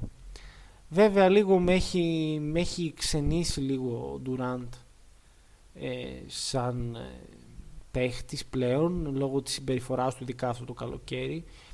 Δεν μου αρέσουν οι παίχτες που δεν έχουν ε, δεν κάθονται να κάνουν ένα culture ας πούμε στην ομάδα που είναι. Δηλαδή γι' αυτό το λόγο αγαπώ το Στεφκάρη γιατί είναι culture setter. Γι' αυτό. Ο, ο Ντουράντ δεν είναι αυτό. Μετά έχουμε Steph Baby Faced Assassin, επειδή έχει ένα μουτράκι πανέμορφο, αλλά kill him with kindness, που έλεγε και το, και το ομώνυμο τραγούδι ε, The Joker, Νίκολα Jokic. Προφανώς το έχουν βγάλει λόγω του επιθέτου του αυτό και είναι εντάξει, ένα πολύ ωραίο έτσι, παρατσούκλι με βάση το επίθετο. Σέντριξε Σεμπάλος, Garbage Man, ο Σκουπιδιάρης, ε, επειδή έβαζε πάρα, πάρα, πάρα, πάρα, πάρα πολλά hustle points. ε, και, και είχε πολλά επιθετικά rebound και κλεψίματα. Mitch Richmond, The Rock. Mitch The Rock Richmond. Το 1 τρίτο από τους Run DMC, μετά έπαιξε και στους ε, Kings. Κοντός, αλλά τούμπανος. Μυϊκά πάρα πολύ δυνατός παίκτης και ίσως ένας από τους πιο δυνατούς guard που έχουν περάσει ποτέ από τη Λίγκα. Ο, ο Mitch Richmond ήταν ανίκητος σε μάχες στο low post, ε, πάρα πολύ καλός ε, slasher, έτσι. Και γενικά ένας πάρα πολύ υποτιμημένος παίχτης. Downtown Freddy Brown. Δεν είναι πολύ γνωστός παίχτης ο Freddy Brown, ε, πιο πολύ έχει παίξει στο NBA, αλλά ήταν ε, πάρα πολύ καλός τριποντάκιας για την εποχή. Ε, Άντρε Κυριλένκο, AK-47. Δεν μπαίνω, δεν μπαίνω στο να σχολιάσω αυτό το πράγμα, γιατί το λένε AK-47. Προφανώς είχε το, το νούμερο 47 στην πλάτη, έτσι. Και τον εβγάλανε από εκεί, ήταν και λίγο Ρώσος και τον έβγαλαν και AK-47, ΑΓ47 ταγκάνια. Ε, Άρτις Γκίλμορ, A-Train. Ε, πανύψηλος, δυνατός και έτρεχε το παρκέ σαν guard. Οπότε φανταστείτε να είσαι αμυντικός και να σου έρχεται ο Άρτις Γκίλμορ κατά πάνω σου. Ε, θα ήταν ένα θεματάκι αυτό. Ντάρον Μπλέιλοκ, γνωστός και ως Μούκι Μπλέιλοκ. Συνήθως γνωστός ως Μούκι Μπλέιλοκ. Ε, ένα παρατσούκλι το οποίο το έχουν βγάλει οι αδερφές τους και ε, οι αδερφές του και ε, ένα ε, πολύ ωραίο fun fact είναι ότι η Pearl Jam, το rock συγκρότημα της δεκαετίας του 90, έχουν αφιερώσει τραγούδι στο Mookie Blaylock σε ένα από τα CD τους. Νομίζω το τραγούδι λέγεται 10 από το νούμερο που φορούσε ο Mookie Blaylock και πριν ονομαστούν σε Pearl Jam ονομαζόταν Mookie Blaylock το συγκρότημα. Υπέροχο, υπέροχο. Kangaroo Kid, το παιδί καγκουρό δηλαδή, ο Billy Cunningham, μεγάλος ε, forward ο Billy Cunningham, έπαιζε και στους ε, Sixers, από εκεί το θυμόμαστε οι περισσότεροι, από το tenure που είχε στους ε, Philadelphia 76ers και πήρε αυτό το καρατσούκ, ε, καρατσούκλι. Μαλάκα τα Σαρδάμ συνεχίζουν να λέει. Πήρε αυτό το παρατσούκλι λόγω της ε, ικανότητάς του που είχε την αλτική ικανότητα. Στεφόν Μάρμπερι, Στάρμπερι, Στεφόν και Μάρμπερι, άρα βάζουμε Στεφόν και προσθέτω το Μάρμπερι από πίσω, ένα και να κάνουν δύο και δύο, τέσσερα, άρα Στάρμπερι. Το παρατσούκλι του είναι Στάρμπερι και επειδή είναι Στάρ, μαλάκα. Έτσι, μετά πήγε και στην Κίνα και έγινε θρύλος. Και καλά έκανε. Αφού δεν είχε λεφτά εδώ στο NBA, πήγε στην Κίνα, έγινε θρύλος και βγάζει και παπούτσια. Γεια σας. Penny Hardaway, ίσως το πιο περίεργο origin σε παρατσούκλι. Κανονικά το Benny Hardaway το λένε Anthony Hardaway. Hardaway. Οι γονείς του πάνε στο ληξιαρχείο και τους λέει η ληξιάρχης πώς θα τον διαβγάλετε το μικρό; Άντωνη. Α, ωραία. Εγώ θα τον γράψω Άνφρενι επειδή δεν έχω πιει καφέ σήμερα. Και τον εγγράφει έτσι, όπως, το, όπως είναι το όνομά του. Ε, και του έμεινε αυτό το όνομα. Πρώτο φάουλ. Δεύτερο φάουλ είναι ότι η γιαγιά των, η, η γιαγιά των Πένι, η γιαγιά του Πένι, ε, ε, τον έλεγε όμορφο μικρό. Το όμορφο στα αγγλικά είναι πρίτη. Στα μέρη όμως από τα οποία είναι ο Πένι, το πρίτη ακούγεται σαν Πένι. Καταλάβατε δηλαδή, ε, με την ομιλία το πρίτη ακούγεται Πένι. Δηλαδή κάπως έτσι το λένε και του έμεινε αυτό. Penny Hardaway, οπότε κάπως έτσι βγήκε το παρατσούκλι του Anthony Hardaway, του πιο περίεργου ονόματος στην ιστορία της Λίγκας. Jeremy Lin. Linsanity γιατί όλοι ξέρουμε τι έγινε. Γιατί είναι ίσως το μεγαλύτερο one hit wonder στην ιστορία του NBA και δεν το λέω για κακό αυτό. Οι δύο εβδομάδες, δύο-τρεις εβδομάδες που ο Λιν ήταν στο, στο zenith της καριέρας του, νομίζω ήταν οι δύο πιο fun weeks, οι δύο πιο διασκεδαστικές εβδομάδες που έχω ζήσει σαν NBA fan. Δηλαδή, ε, να περιμένουμε τι θα κάνει ο Λίν στο επόμενο μάτς. Ένας τύπος που ε, το Γενάρη του 12 δεν ήταν καν στη Λίγκα, δεν, δεν θα, θα, ήταν, θα πήγαινε στην Κίνα, ξέρω εγώ. είναι επικό αυτό το πράγμα που έκανε ο Λίν και το να βάλεις σε τρία παιχνίδια ως βασικός 90 κάτι πόντους που έβαλε δεν το έχει κάνει κανένας πλέον. Δεν ξέρω αν έχει σπάσει αυτό το ρεκόρ. Μπορεί και να έχει σπάσει. Τέλος πάντων, προχωράμε. Plasticman, Stacey Agmon, λόγω της πλαστικότητας των κινήσεων που είχε. Μετά έχουμε Donovan Mitchell, Spider Mitchell, Trey Young, Ice Trey ή σκέτο Ice, Oscar Robertson, The Big O, Kenneth Farid, The Manimal, να μείνουμε λίγο σε αυτό. Ο Kenneth Farid έπαιζε το παιχνίδι με πάρα πολύ νευρικότητα. Όχι, δεν ήταν τόσο κομματικός, αλλά ε, ήταν πάρα πολύ σκληρός απέχτης, ρε παιδάκι μου. Πολύ καλός rebounder, πολύ καλός ε, rim finisher. Ε, έπαιζε σαν αγριεμένο ζώο, δηλαδή αν, αν συμπλέξουμε το animal με το man βγαίνει το the manimal. Ένα πολύ ωραίο παρατσούκλι για τον Kenneth Farid. Και στις αρχές της καριέρας του Kenneth Farid θεωρούνταν, θεωρούνταν ότι θα είναι ένας από τους premier αμυντικούς, ένας από τους διαλεκτούς αμυντικούς της Λίγκας και ένας από τους διαλεκτούς power forward, αλλά το παιχνίδι άλλαξε γι' αυτόν ε, και πλέον βρίσκεται εκτός Λίγκας. Ε, Gilbert Arenas Agent Zero, γιατί ήταν περίεργο να φορούσε το 0 στη φανέλα σου σε κάποια φάση στο NBA και το φορούσε μόνο ο Gilbert Arenas, δεν το φορούσε κανένας άλλος. Και ε, ουσιαστικά το 0 στη φανέλα του Arenas περιέγραφε το πόσα λεπτά έλεγαν οι ειδικοί ότι θα παίξει τη Λίγκα. Βέβαια η σχέση μας τώρα εδώ πέρα στην Ελλάδα με τον Gilbert Arenas τον τελευταίο καιρό δεν είναι τόσο καλή. Γιατί έχει βγει και έχει πει κάποια πραγματάκια για τον Γιάννη, οπότε είμαστε έτοιμοι να τον καριδώσουμε όλοι μας τα οποία είναι λίγο τραβηγμένα. Εντάξει, εγώ νομίζω αυτό το έκανε ο Αρίνας για να προσελκύσει ρε παιδάκι μου ε, κόσμο έτσι για να, έχει να έχουν να μιλάνε για αυτόν. Παπαριές, βλακίες. Ε, Maxi Box, ε, με, το όνομά του είναι Tyrone Box. Maxi Box λόγω του ύψους του έχει βγει αυτό και είναι παρατούκλε από την παιδική του ηλικία ε, ότι και καλά είναι μικρός σαν ε, κούπα του καφέ. Μάγζι, μάγ, μάγ είναι η κούπα, οπότε το έχουν βγάλει κάπως έτσι. Μάικλ Μπίζλι, ένας από τους αγαπημένους μου παίχτες όλων των εποχών και όχι επειδή κάνει χρήση κάνναβη και έχει υψηλή ποσότητα σε ζαχαρωτά στο αίμα του. Ε, το παρατσούκλι του είναι Easy επειδή είναι χαλαρός και είναι light και ο Μάικλ Μπίζλι θα μπορούσε να είναι ο καλύτερος παίχτης του πλανήτη. Εν ολίγοις. Αλλά ο Μάικλ Μπίζλι ποτέ δεν ήθελε να είναι ο καλύτερος παίκτης του πλανήτη γιατί τον ένοιαζε και τόσο. Αλλά ο Μάικλ Μπίζλι είναι 35-36 χρονών τώρα και μπορεί να βάλει ακόμα 10 πόντους ε, μέσω όρος στη Λίγκα. Είναι, είναι το, έχει, το, έχει, το, το έχει η φύση του να είναι φοβερό σκόρερ. Το βγάζει από μέσα του. Απλώς δεν έχει, δεν έχει, ε, δεν έχει δεν, δεν έφτασε ποτέ εκεί που ήταν ε, προ, προδιαγεγραμμένο να φτάσει. Τέλος πάντων, αυτό είναι το στενάχωρο με τον Beasley. Ε, Jimmy Butler, Jimmy Buckets, για τα πολλά χαρακτηριστικά καλάθια τα οποία έχει βάλει ο Jimmy Buckets.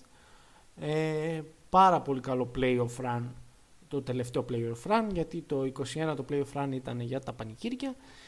Ε, ένας παίκτης ο οποίος κυνηγάει με τα μανία σε αυτό το δαχτυλίδι το οποίο το θέλει απεγνωσμένα και μακάρι να το πάρει. Εγώ τον πάω πάρα πολύ το Τζίμι. Σα παίχτη απλά Τζίμι κόψει αυτή τη βλακία που έχει στο κεφάλι σου σαν Έτσι. Ε, Κάιρι Άρβινγκ, Uncle Drew, ε, έχει βγει. Ο χαρακτήρας του Κάιρι Άρβινγκ είναι από διαφημιστικό γνωστής εταιρείας που κατέστρεψε στη συνέχεια το διαγωνισμό τριπώντων. Και έχω μεγάλο θέμα με αυτό. Μου έχετε βάλει το τετράποντο εσείς κυρία εταιρεία με τα αναψυκτικά τα περίεργα, μου έχετε βάλει το τετράποντο να κάνει τι στο διαγωνισμό τριπώντων. Αλλιώς το λέγαμε διαγωνισμό τετραπόντων, δεν το θέλω. Θέλω τα τρίποντα. Δεν θέλω να δω τετράποντα. Αφήστε τα τετράποντα και βάλτε τα στον απαυτό σας. Και μην βάζετε ιδέες στη λίγα να βάλουν τετράποντο. Έτσι. Να το κάνω τι το τετράποντο καλή μου και χρυσή μου και καλέ μου και χρυσέ μου. Να το κάνω τι; Έχω το τρίποντο. Εντάξει, δεν θέλω τετράποντο. Ε, τσίρκο μετράνο δεν θα γίνει το μπάσκετ. Έτσι όπως το έχετε στο μυαλό σας. Μπορεί να ακούγουμε λίγο παλιωμοδίτης αυτά. Αλλά εντάξει, τώρα, ε, μαλάκι, τώρα τετράποντο. Δηλαδή αλήθεια τώρα. Τι να πω, ρε πούστη μου. Ε, The Dragon, Goran Dragic, εντάξει, λόγω του επιθέτου. Luka Magic, Luka Doncic, πάρα πολύ ωραίο ε, έτσι, παρατσουκλάκι. Και το The Dragon, πολύ ωραία παρατσουκλιά αυτά. Ε, Rick Smith, Rock, Rock, Hard Rock, αλληλούια. Rick Smith 90s, Indiana Pacers, ψηλός Ολλανδός, ε, πρωτοπαλίκαρο του Reggie Miller και ε, The Dunkin Dutchman, ε, το ψευδόνυμό του, το παρατσούκλι του και μέσα από αυτό το παρατσούκλι έχουμε και ιστορική αναφορά στο θρηλυκό Ολλανδικό πειρατικό πλοίο. Πού θα τα μάθετε αυτά; Αλλού. Δεν θα τα μάθετε πουθενά άλλου. The Polish Hammer, Marcin Gortat, Uncle Jeff, Jeff Green, The Hawk, Connie Hawkins. Λόγω του επιθέτου του, βέβαια ο Connie Hawkins έχει μια πάρα μα πάρα πολύ ενδιαφέρουσα ιστορία για το πώς έφτασε στη Λίγκα. Όταν ήταν στο κολέγιο είχε ένα σκάνδαλο γύρω από το όνομά του με point saving, το οποίο δεν έφταιγε ο ίδιος. Το οποίο δεν έφταιγε ο ίδιος, απλά βρέθηκε ε, να έχει σχέση με αυτά τα ονόματα. Αλλά δεν είχε σχέση. Είμαι point saving, είμαι να, να έπαιρνε λεφτά από booster. Δηλαδή από ανθρώπους που δίνουν λεφτά σε κολεγιακούς παίχτες όπως είχαν δώσει και στον, ε, πώς το λένε, και στον Chris Webber, στο Michigan. Κάτι τέτοιο και είχε φάει τρελό σασπέντο ο Connie Hawkins και έπαιξε στο NBA στα 30 του. Αλλά έγινε All-Star, ήταν πάρα πολύ καλός παίχτης. Πριν το NBA έπαιζε σε κάτι λίγες ε, δεύτερης διαλογής και μετά από εκεί του έδωσαν την άδεια. Ε, επιτέλους ε, το NBA απέσυρε αυτές. Δηλαδή έγινε και δικαστήριο νομίζω, απέσυραν αυτές τις κατηγορίες και μπόρεσε εν τέλει ο Κόνι Χόκκιν να παίξει στο NBA. Μετά από χρόνια βέβαια, στη δύση της καριέρας του, μπορεί να παίξει και στο NBA όμως. Έφαγα φλασιά τώρα. Δεν το θυμάμαι καλά, πρέπει να το διαβάσω. σω κάνουμε και ένα επεισοδιάκι για τον Κόνι Χόκκινς. σω το ένα, ίσως το άλλο, μπορεί να μην κάνω και τίποτα από όλα αυτά που λέω. Όπως τηρώ, ε, όπως τήρησα και πέρσι. αυτό έγινε και φέτος, δηλαδή δεν υπάρχει περίπτωση να μην γίνει αυτό. Ε, Hot Rod Williams. Hot Rod Williams. Επειδή. Πώς βγήκε αυτό τώρα το παρατσούκλι. Αυτός είναι ο forward των Cavaliers. Δηλαδή δεν, ε, δεν έχει να κάνει καμία σχέση με το hot plate Williams. Ε, και αυτό έχει βγει λόγω του ότι όταν ο Williams ήταν μικρός και ήταν σε περπατούρα, ξέρετε αυτό το, το περίεργο πράγμα που τα μωράκια μπαίνουν μέσα και μοιάζουν σαν, ε, σαν εξορκισμένα και περπατάνε στο, στο διάδρομο. Περίεργα. Ναι, σε αυτό το πράγμα, ξέρω εγώ, στην περπατούρα, περπατούσε στο διάδρομο του σπιτιού του, ξέρω εγώ, ο Williams και έκανε ήχους από μηχανή αμάξι. Δηλαδή έκανε αυτό το...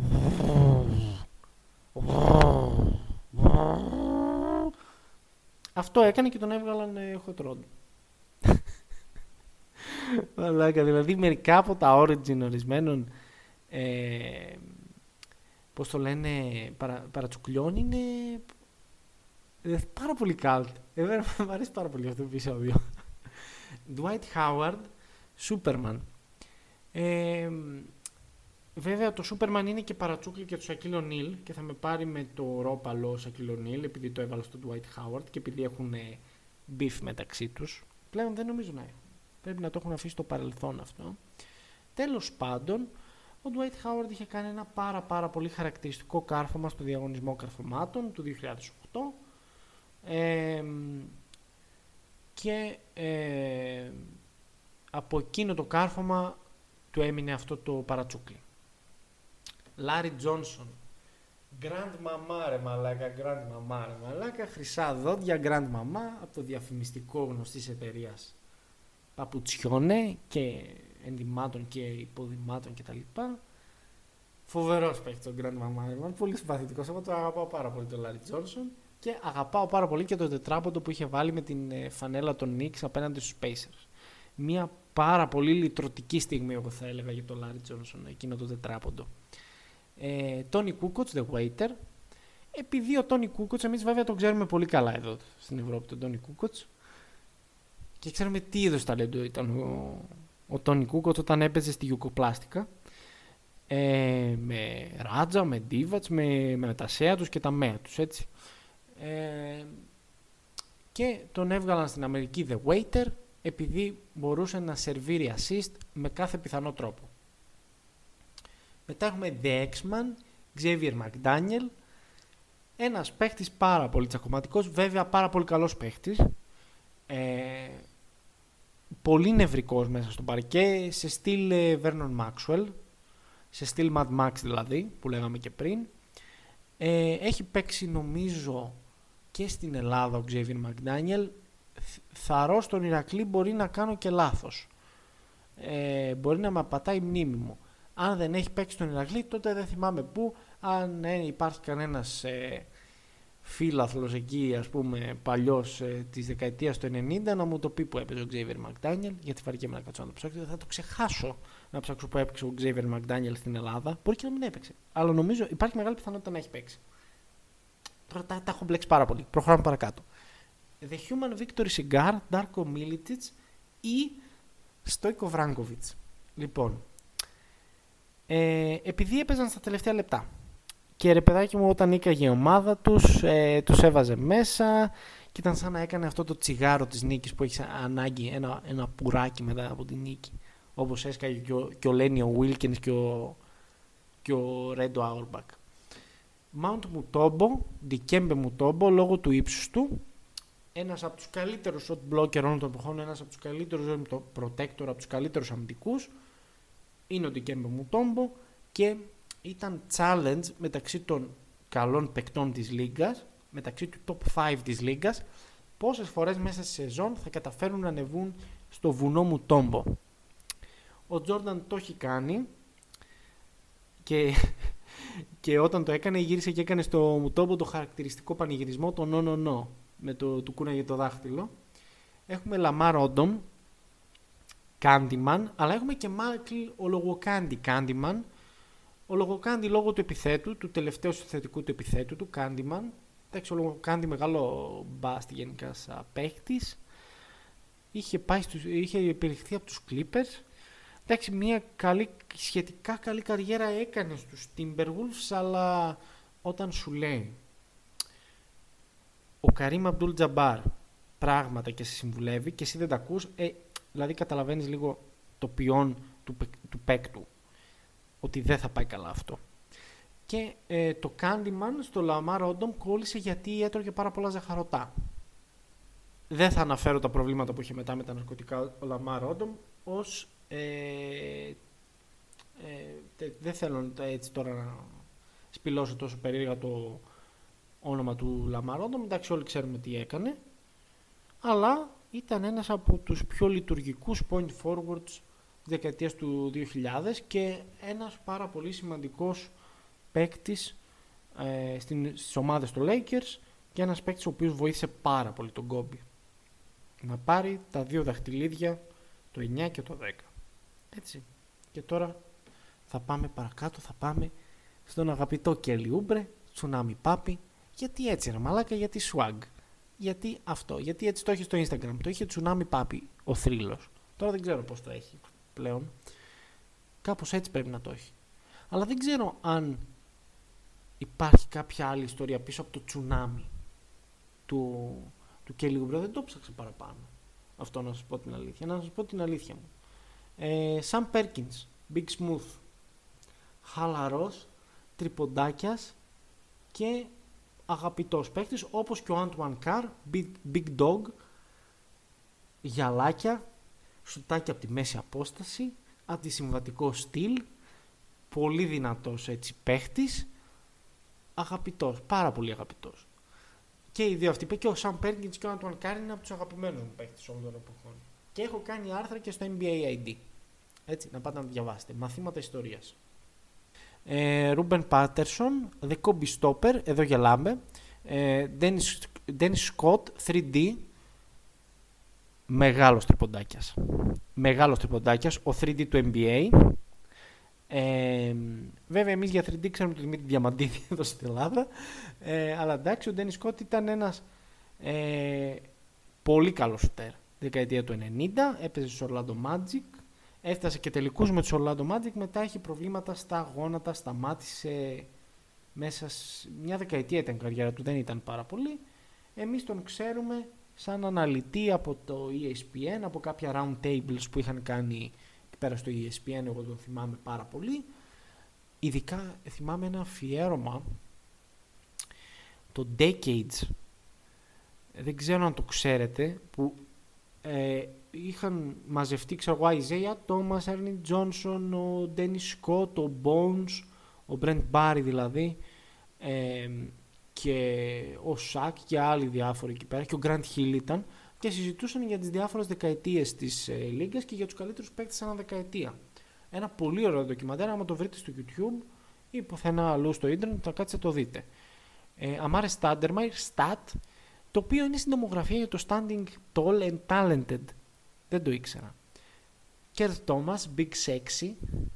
Ναι. Επειδή ήταν ladies man ο Κέρτ Thomas, Ben Wallace, Big Ben, θεριό ανήμερο Big Ben, τρομερός αμυντικός, center, κάτι μούσκουλα ε, τεράστια και μια φάνα ακόμα πιο τεράστια. Ε, Carl Anthony Towns Cat, συντομογραφία του ονοματός του. Ε, τι άλλο έχουμε, έχουμε Crash, Gerald Wallace, λόγω του ατσούμπαλου στυλ παιχνιδιού του. Ο Gerald Wallace ήταν ναι μεν πάρα πολύ καλός απέχτης, και δημιουργός και σουτ μέσα σε απόσταση είχε στο τρίποντο, ε, όχι τόσο καλός. Αθλητικός ήταν αρκετά, πολλά καρφώματα.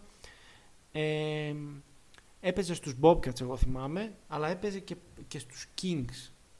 Έπαιζε και στους Kings, αλλά δεν έπαιζε τόσο πολύ ο Gerald στους Kings. Ε, τον έβγαλαν κράς γιατί ήταν πάρα πολύ ατσούμπαλος.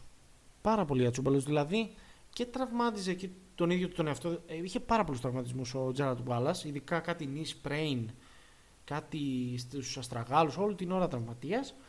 Και ε, τραυμάτιζε και τους αντιπάλους του κάποιες φορές. Επειδή ήταν τόσο ατσούμπαλος. Μετά έχουμε Kemba Walker, Cardia Kemba, Cardiac Kemba μάλλον.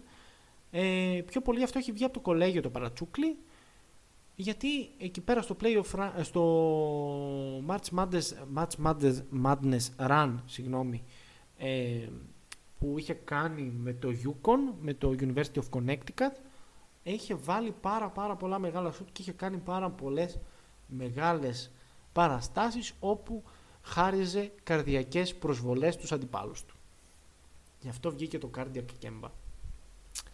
Damian Lillard, Dame Time, λόγω των πολλών clutch shoot που έχει βάλει ε, στην καριέρα του ο Damian Lillard θέλει να πάρει και αυτός αυτό το δαχτυλίδι δεν ξέρω αν θα, πάρει με το, θα, θα το πάρει με το Portland μακάρι να το πάρει με το Portland μακάρι να γίνει κάτι μαγικό να πάρει δαχτυλίδι το Portland το θέλουμε σαν τρελή εγώ προσωπικά θα τα είχα δει όλα αν πάρει ε, στη ζωή μου το Portland ένα δαχτυλίδι έχει να πάρει από το 77 θα δούμε θα δούμε δεν ξέρω έχει κάνει κάποιες καλές κινήσεις στο Portland. Είναι θεωρώ για μένα playoff ομάδα. Μπορεί να μπει στα playoffs αλλά δεν ξέρω αν κάνει κάποιο upset στον πρώτο γύρο. Ο δεύτερος γύρος θαρώ ότι είναι το ταβάνι μας. Εγώ θεωρώ ότι ο Damien ε, αργά ή γρήγορα θα καταλήξει να φύγει από το Portland για να δούμε τι θα γίνει. Μακάρι να μείνει. Μακάρι να μείνει. Μακάρι να μην έχει υπογράψει δύο χρόνια επέκταση, τα τσέπος και αυτός, αν μη τι άλλο, 60 εκατομμύρια το χρόνο. Μαλακα μα και τίποτα στα μία να υπογράψει κανένα παίχτη. Τέλος πάντων, ε, Sweet Lou, Lou Williams, λόγω του γλυκού τρόπου, τρόπου με, το, με τον οποίο σκόραρε και είναι πάρα πάρα πολύ μεγάλος φαν, φαν των Chicken Wings, όπως είναι και ο μέντοράς του, ο Allen Iverson. Αν δεν ξέρετε σε τι αναφέρομαι, να πάτε να το ψάξετε. Δεν σας τα δίνω όλα εγώ. Έτσι το είπαμε και πριν αυτό. ε, και μεταξύ ο Άλεν Άιβερσον μεγάλο παρατσούκλι, το The Answer. Η απάντηση στα προβλήματα της Λίγκα. Το ανέφερα και πριν, αλλά δεν έκανα εκτενή αναφορά στον Άλεν Άιβερσον και κακώς θα έπρεπε, αλλά θα το αφήσω για το τέλος. Για να κλείσουμε έτσι με τον Άλεν Άιβερσον το σημερινό επεισόδιο. Το πρώτο τελευταίο παρατσούκλι ε, στο οποίο θα αναφερθώ σήμερα είναι του Glenn Robinson, ξανά Big Dog, ε, επειδή ήταν ο Πεκταράς. Ο Glenn Robinson ήταν πολύ ωραίος σκόρερ, παιδιά. Και έτσι έπαιζε και στο Milwaukee μαζί με τον, ε, με τον Sam Cassell και τον Ray Allen. Σε εκείνη την τρελή πορεία του Milwaukee το 2001 ε, μέχρι τους τελικούς περιφέρειας. Έτσι. Και θα κλείσουμε με τον αγαπημένο Allen Iverson, The Answer, ίσως ένα από τα πιο γνωστά παρατσούκλια ε, που έχουν περάσει ποτέ ε, από, από τη Λίγκα, ε, από τα παρκέ της Λίγκας. Θεωρήθηκε η απάντηση στα προβλήματα της Λίγκας. Βέβαια είχε κάποια θεματάκια με τον David Stern. Τα έχουμε πει και στο προηγούμενο επεισόδιο με τα κυκλοφόρητα CD του Iverson. Άμα δεν το τέτοιο, άμα δεν το έχετε ακούσει, θα το ακούσετε ή απλά βάλτε το σημείο εκεί πέρα που λέω για τον Allen Iverson κάπου στα μισά του επεισοδίου είναι τέλος πάντων αν δεν θέλετε να ακούσετε το, το επεισόδιο πολύ κακό, πολύ κακό marketing αυτή τη στιγμή ο storyteller για, για το podcast του τέλος πάντων ε, ο Allen Iverson ήταν ένας παίχτης ο οποίος άλλαξε πολλά πράγματα στη Λίγκα ήταν ένας common man ήταν ένας τύπος ο οποίος θα μπορούσε να τον πετύχει στο δρόμο έτσι, με τα ράστα του, με τα μπάγκι ρούχα του. Απλά ήταν ο τύπος ο οποίος, ξέρεις τι, έμπαινε μέσα στο παρκέ και έβαζε 40 πόντους σε θηρία. Και νομίζω ότι αυτό ήταν το πιο μαγνητικό στοιχείο το οποίο είχε ο Άλεν Άιβαρσον. Πέρα από την τρομερή προσωπικότητά του, πέρα από τις προπονήσεις που δεν πάταγε, πέρα από τα στριπτιτζάδικα που, που πήγαινε ε, και έπαιρνε μαζί του και τον Williams καλή ώρα. Γενικά ο Άλεν Άιβερσον νομίζω ήταν ένας παίκτης ο οποίος μαζί με τον Κόμπι επηρέασαν πάρα πολύ τη νέα γενιά shooting guard και guard. Και ε, εγώ προσωπικά αγαπώ πάρα ε, τον έχω δώσει στην καρδούλα μου τον Allen Iverson. Και ας τελείωσε έτσι όπως τελείωσε η καριέρα του, παιδάκι μου. Δηλαδή τελείωσε εντελώς άδοξα, αλλά δεν ξέρω. Ο Allen Iverson είναι ε, ένα. Ε, δεν ξέρω, βγάζω μια εσωτερική αγάπη για τον Allen Iverson και έναν ε, εσωτερικό σπαραγμό γιατί δεν πήρε ποτέ αυτό το γαμημένο το δαχτυλίδι. Αλλά δεν πειράζει, μας άφησε πάρα πολύ καλές στιγμές ο Άλεν πίσω και είναι ένα icon. Έτσι, είναι ένα league icon, κακά τα ψέματα. Από τα μεγαλύτερα league icons. Μην ξεχνάμε ότι ο Άιβεσον είναι ο τύπος ο οποίος στη ρούκη του χρονιά έκανε crossover τον Jordan, μαλάκες. Δηλαδή, ο τύπος ήταν εξωπραγματικός και με αυτό το χαρούμενο τόνο, με τον Άλεν Άιβερσον, με τα τζάδικα και με τα κοτοπουλάκια, ε, σας ε, αποχαιρετώ. Αυτό ήταν το επεισόδιο. Τώρα νέο επεισόδιο λογικά θα βγει σε κανένα μήνα ή αρχές Δεκεμβρίου κάπου εκεί το κόμμα βγαίνει. Ήμουν ο NBA Storyteller, μακάρι να σας άρεσε το επεισόδιο, μία ώρα και 40 λεπτά επεισόδιο, να πούμε 125 παρατσούκλια. Ποιος το έκανε αυτό, μόνο εγώ θα το έκανα. Δεν ξέρω ποιοι ήρωες έχουν φτάσει μέχρι αυτό το σημείο, πάντως αν έχει φτάσει μέχρι αυτό το σημείο, πραγματικά σας λατρεύω, δηλαδή δεν ξέρω τι να πω. Θα τα πούμε την επόμενη φορά, να είστε όλοι καλά, να είστε όλοι γεροί, δυνατοί. Ε, μπορείτε να με βρείτε στα, στα social media και στο facebook και στο, και στο instagram μέχρι την, επόμενη φορά, μέχρι την επόμενη φορά να κάνουμε πολλά σαρδάμ και φυλάκια ρουφιχτά.